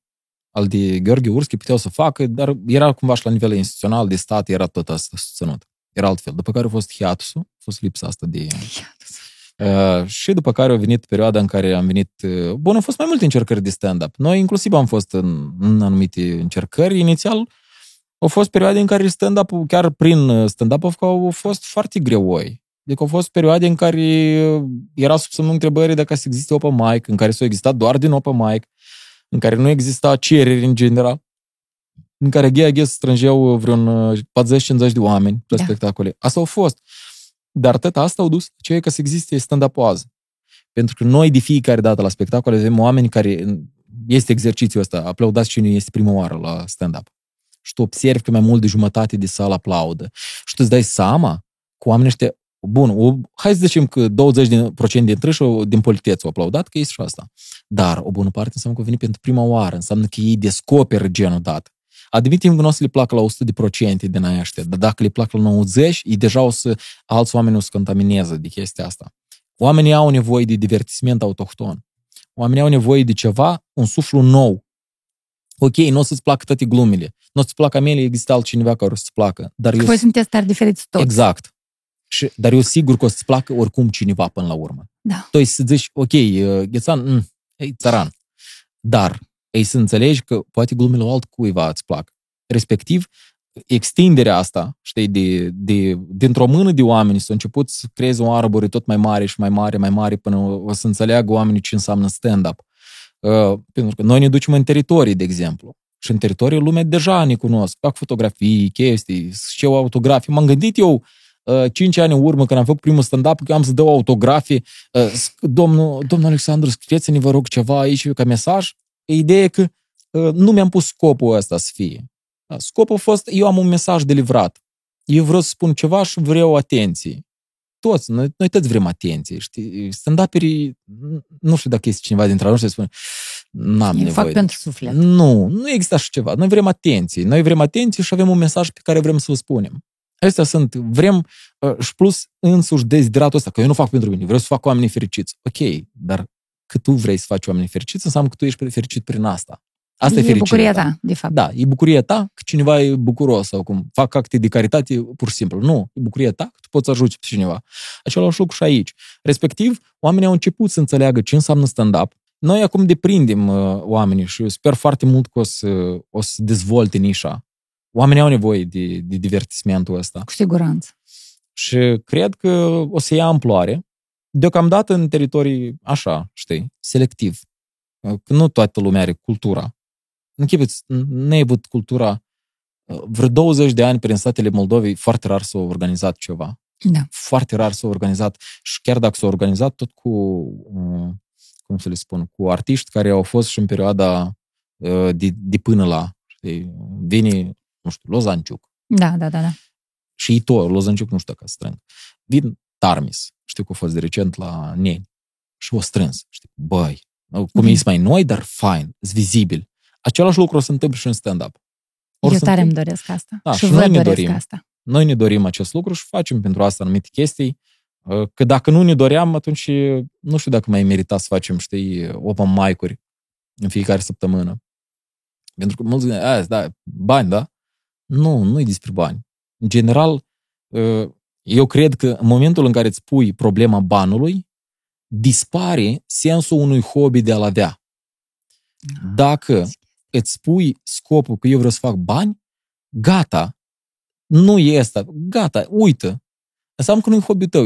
N-am avut niciodată impresia că mă duc la stand-up, mă duc Să fac la niște open, bani. la open mic să fac bani. Nu a fost asta. Nu a fost. A, a fost, am material care l-am creat, vreau să-l verific, vreau să-l testez.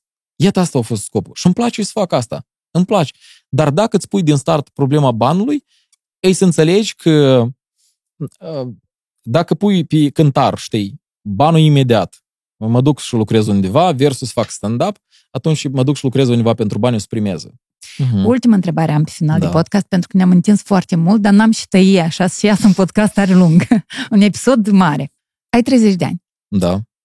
Ce ai înțeles până la vârsta de 30 de ani despre viață și crezi tu că ar trebui să înțeleagă orice tânăr de vârsta ta? Mm, ok.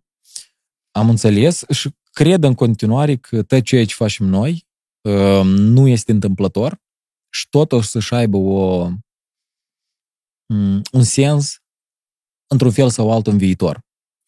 De ce? Uh, pentru că s-ar putea ca azi să faci anumite lucruri sau să te duci la o conferință, să te duci la un training care îți zici că n-a să întrebească în viața asta niciodată. N-are treabă eu să lucrez în altă parte, eu n-am legătură cu asta. Și de fapt eu m-am convins că lucrurile sunt conectate. Și tot ceea ce faci, chiar dacă tu instant nu-i vezi beneficiu, nu-i vezi sensul, dar s-ar întâmpla că acolo, de fapt, se întâmple un anumit lucru sau în viitor să-ți trebuiască. Și lucrurile din viața mea au arătat, au arătat în lume asta. Că, de exemplu, eu în 2014 am fost la oratorul USM. Bun, că am luat locul întâi, nu Ai contează. luat locul întâi, de asta Da. știam despre tine. Dar nu contează asta. Locul întâi, oratorul USM. Da, nu contează în general. Abia în 2016 asta a dat un rezultat. Pentru că cineva care i- a fost la oratorul USM lucra la radio și m-a recomandat pe mine să fiu invitat la o emisiune și după aceea emisiune eu am fost invitat în calitate de prezentator. Lucrurile nu sunt întâmplătoare. Știi? După care anumite chestii iarăși se întâmplă, știi? Ai făcut o, am făcut o conexiune, apropo, prin arhiv am făcut o conexiune cu o fată care era, făcea o practică ceva la noi arhivistică, dar era de la universitatea de acolo, de la Ismail. Mhm. Și i-am spus, da, și noi tot avem o arhivă la Ismail. Ea mi-a spus despre faptul că este arhiv acolo, prin trânsa eu am m, găsit site-ul acei, am făcut legătură, după care ei m-au ajutat să mă uh, cazez în universitatea lor. Adică oamenii care îi întâlnești sau lucrurile în care te afli nu sunt întâmplătoare. Tot are ulterior un sens. Și adică toate punctele conectându-se, poți ulterior să-ți dai seama cu un training la care ai fost, unde ai făcut cunoștință cu un om, uh, o să-ți trebuiască. O să-ți trebuiască neapărat sau o să-ți ofere o oportunitate despre care nu te-ai gândit. Știi? De exemplu, trei ani în urmă, m-aș fi eu gândit că să lucrez la centru media pentru tineri? Nu, nu m-aș fi gândit, dar faptul că eu anterior am avut niște conexiuni, că eu făcusem chestia asta, mi-am adus aminte de dânși, ei și-au adus aminte de mine, respectiv conectându-te, îți dai seama că poți crea niște conexiuni care pe viitor neapărat or să dea rezultat. Asta știu că seamănă un pic cu un fel de teoria fluturului, știi? Sau de astea care undeva dacă s-a întâmplat ceva, în altă parte o să Da, fie da, da. Un, un tsunami. Știu că seamănă cu asta, dar așa și se întâmplă de fapt. Asta se întâmplă și asta probabil că o să fie și în, în, cazul, în cazul interviului dat, a podcastului dat. Eu tare îți mulțumesc că ai fost la acest episod de podcast. Mulțumesc pentru invitație. Am un cadou pe final pentru tine, Opa. de la partenerii noștri din satul uh, alăturat satului tău natal, da? Mm-hmm, Înțeleg. Da. De la Castel Mimi, un vin. Mm. Uh, mult succes în tot ce faci. Mulțumesc mulțumesc mult. pentru informațiile și lecția de istorie dată. Eu îți mulțumesc pentru invitație. Apropo, înainte de, de invitația ta, eu uh, mult timp mi-am spus că și mi-am zis asta de, de fiecare dată, practic, că ăsta este ultimul podcast la care mă duc. Uh, Des facem asta. Și de ce? Aha. Pentru că vedeam un soi de superficialitate și întrebări care te saturi să răspunzi tot la ele și la ele, știi? Mhm. când poate că nu e superficialitate de fapt, dar e modul omului de a percepe niște lucruri. ziceam că, băi, nu vreau să mă mai duc, nu vreau să mă mai repet. Po- Poate peste vreo 5 ani o să mă mai duc univa, dar vreau să renunț. Dar uh, ție vreau să-ți mulțumesc pentru interviu că a fost neordinar și nu a fost tocmai așa cum eu am crezut că o să fie. N-am fost previzibilă. Îți mulțumesc că ai fost destul de inventiv și respectiv interviu eu am primit plăcere să, să particip pentru că mi-am pus gândurile uh, sau de fapt mi-am pus mintea la, la încercare și la provocări care sunt mai mari decât uh, de obicei. Cine știe, poate interviul ăsta um, pornește așa un fel de comunitate care să înceapă să strâge la tine. Public cartea, public teza, public teza, Mm. mm. știi? Și că cine știe. Acum un pic alte planuri, vedem pe viitor. Mersi încă o dată, mult Mulțumim succes! și- Partener general OTP Bank.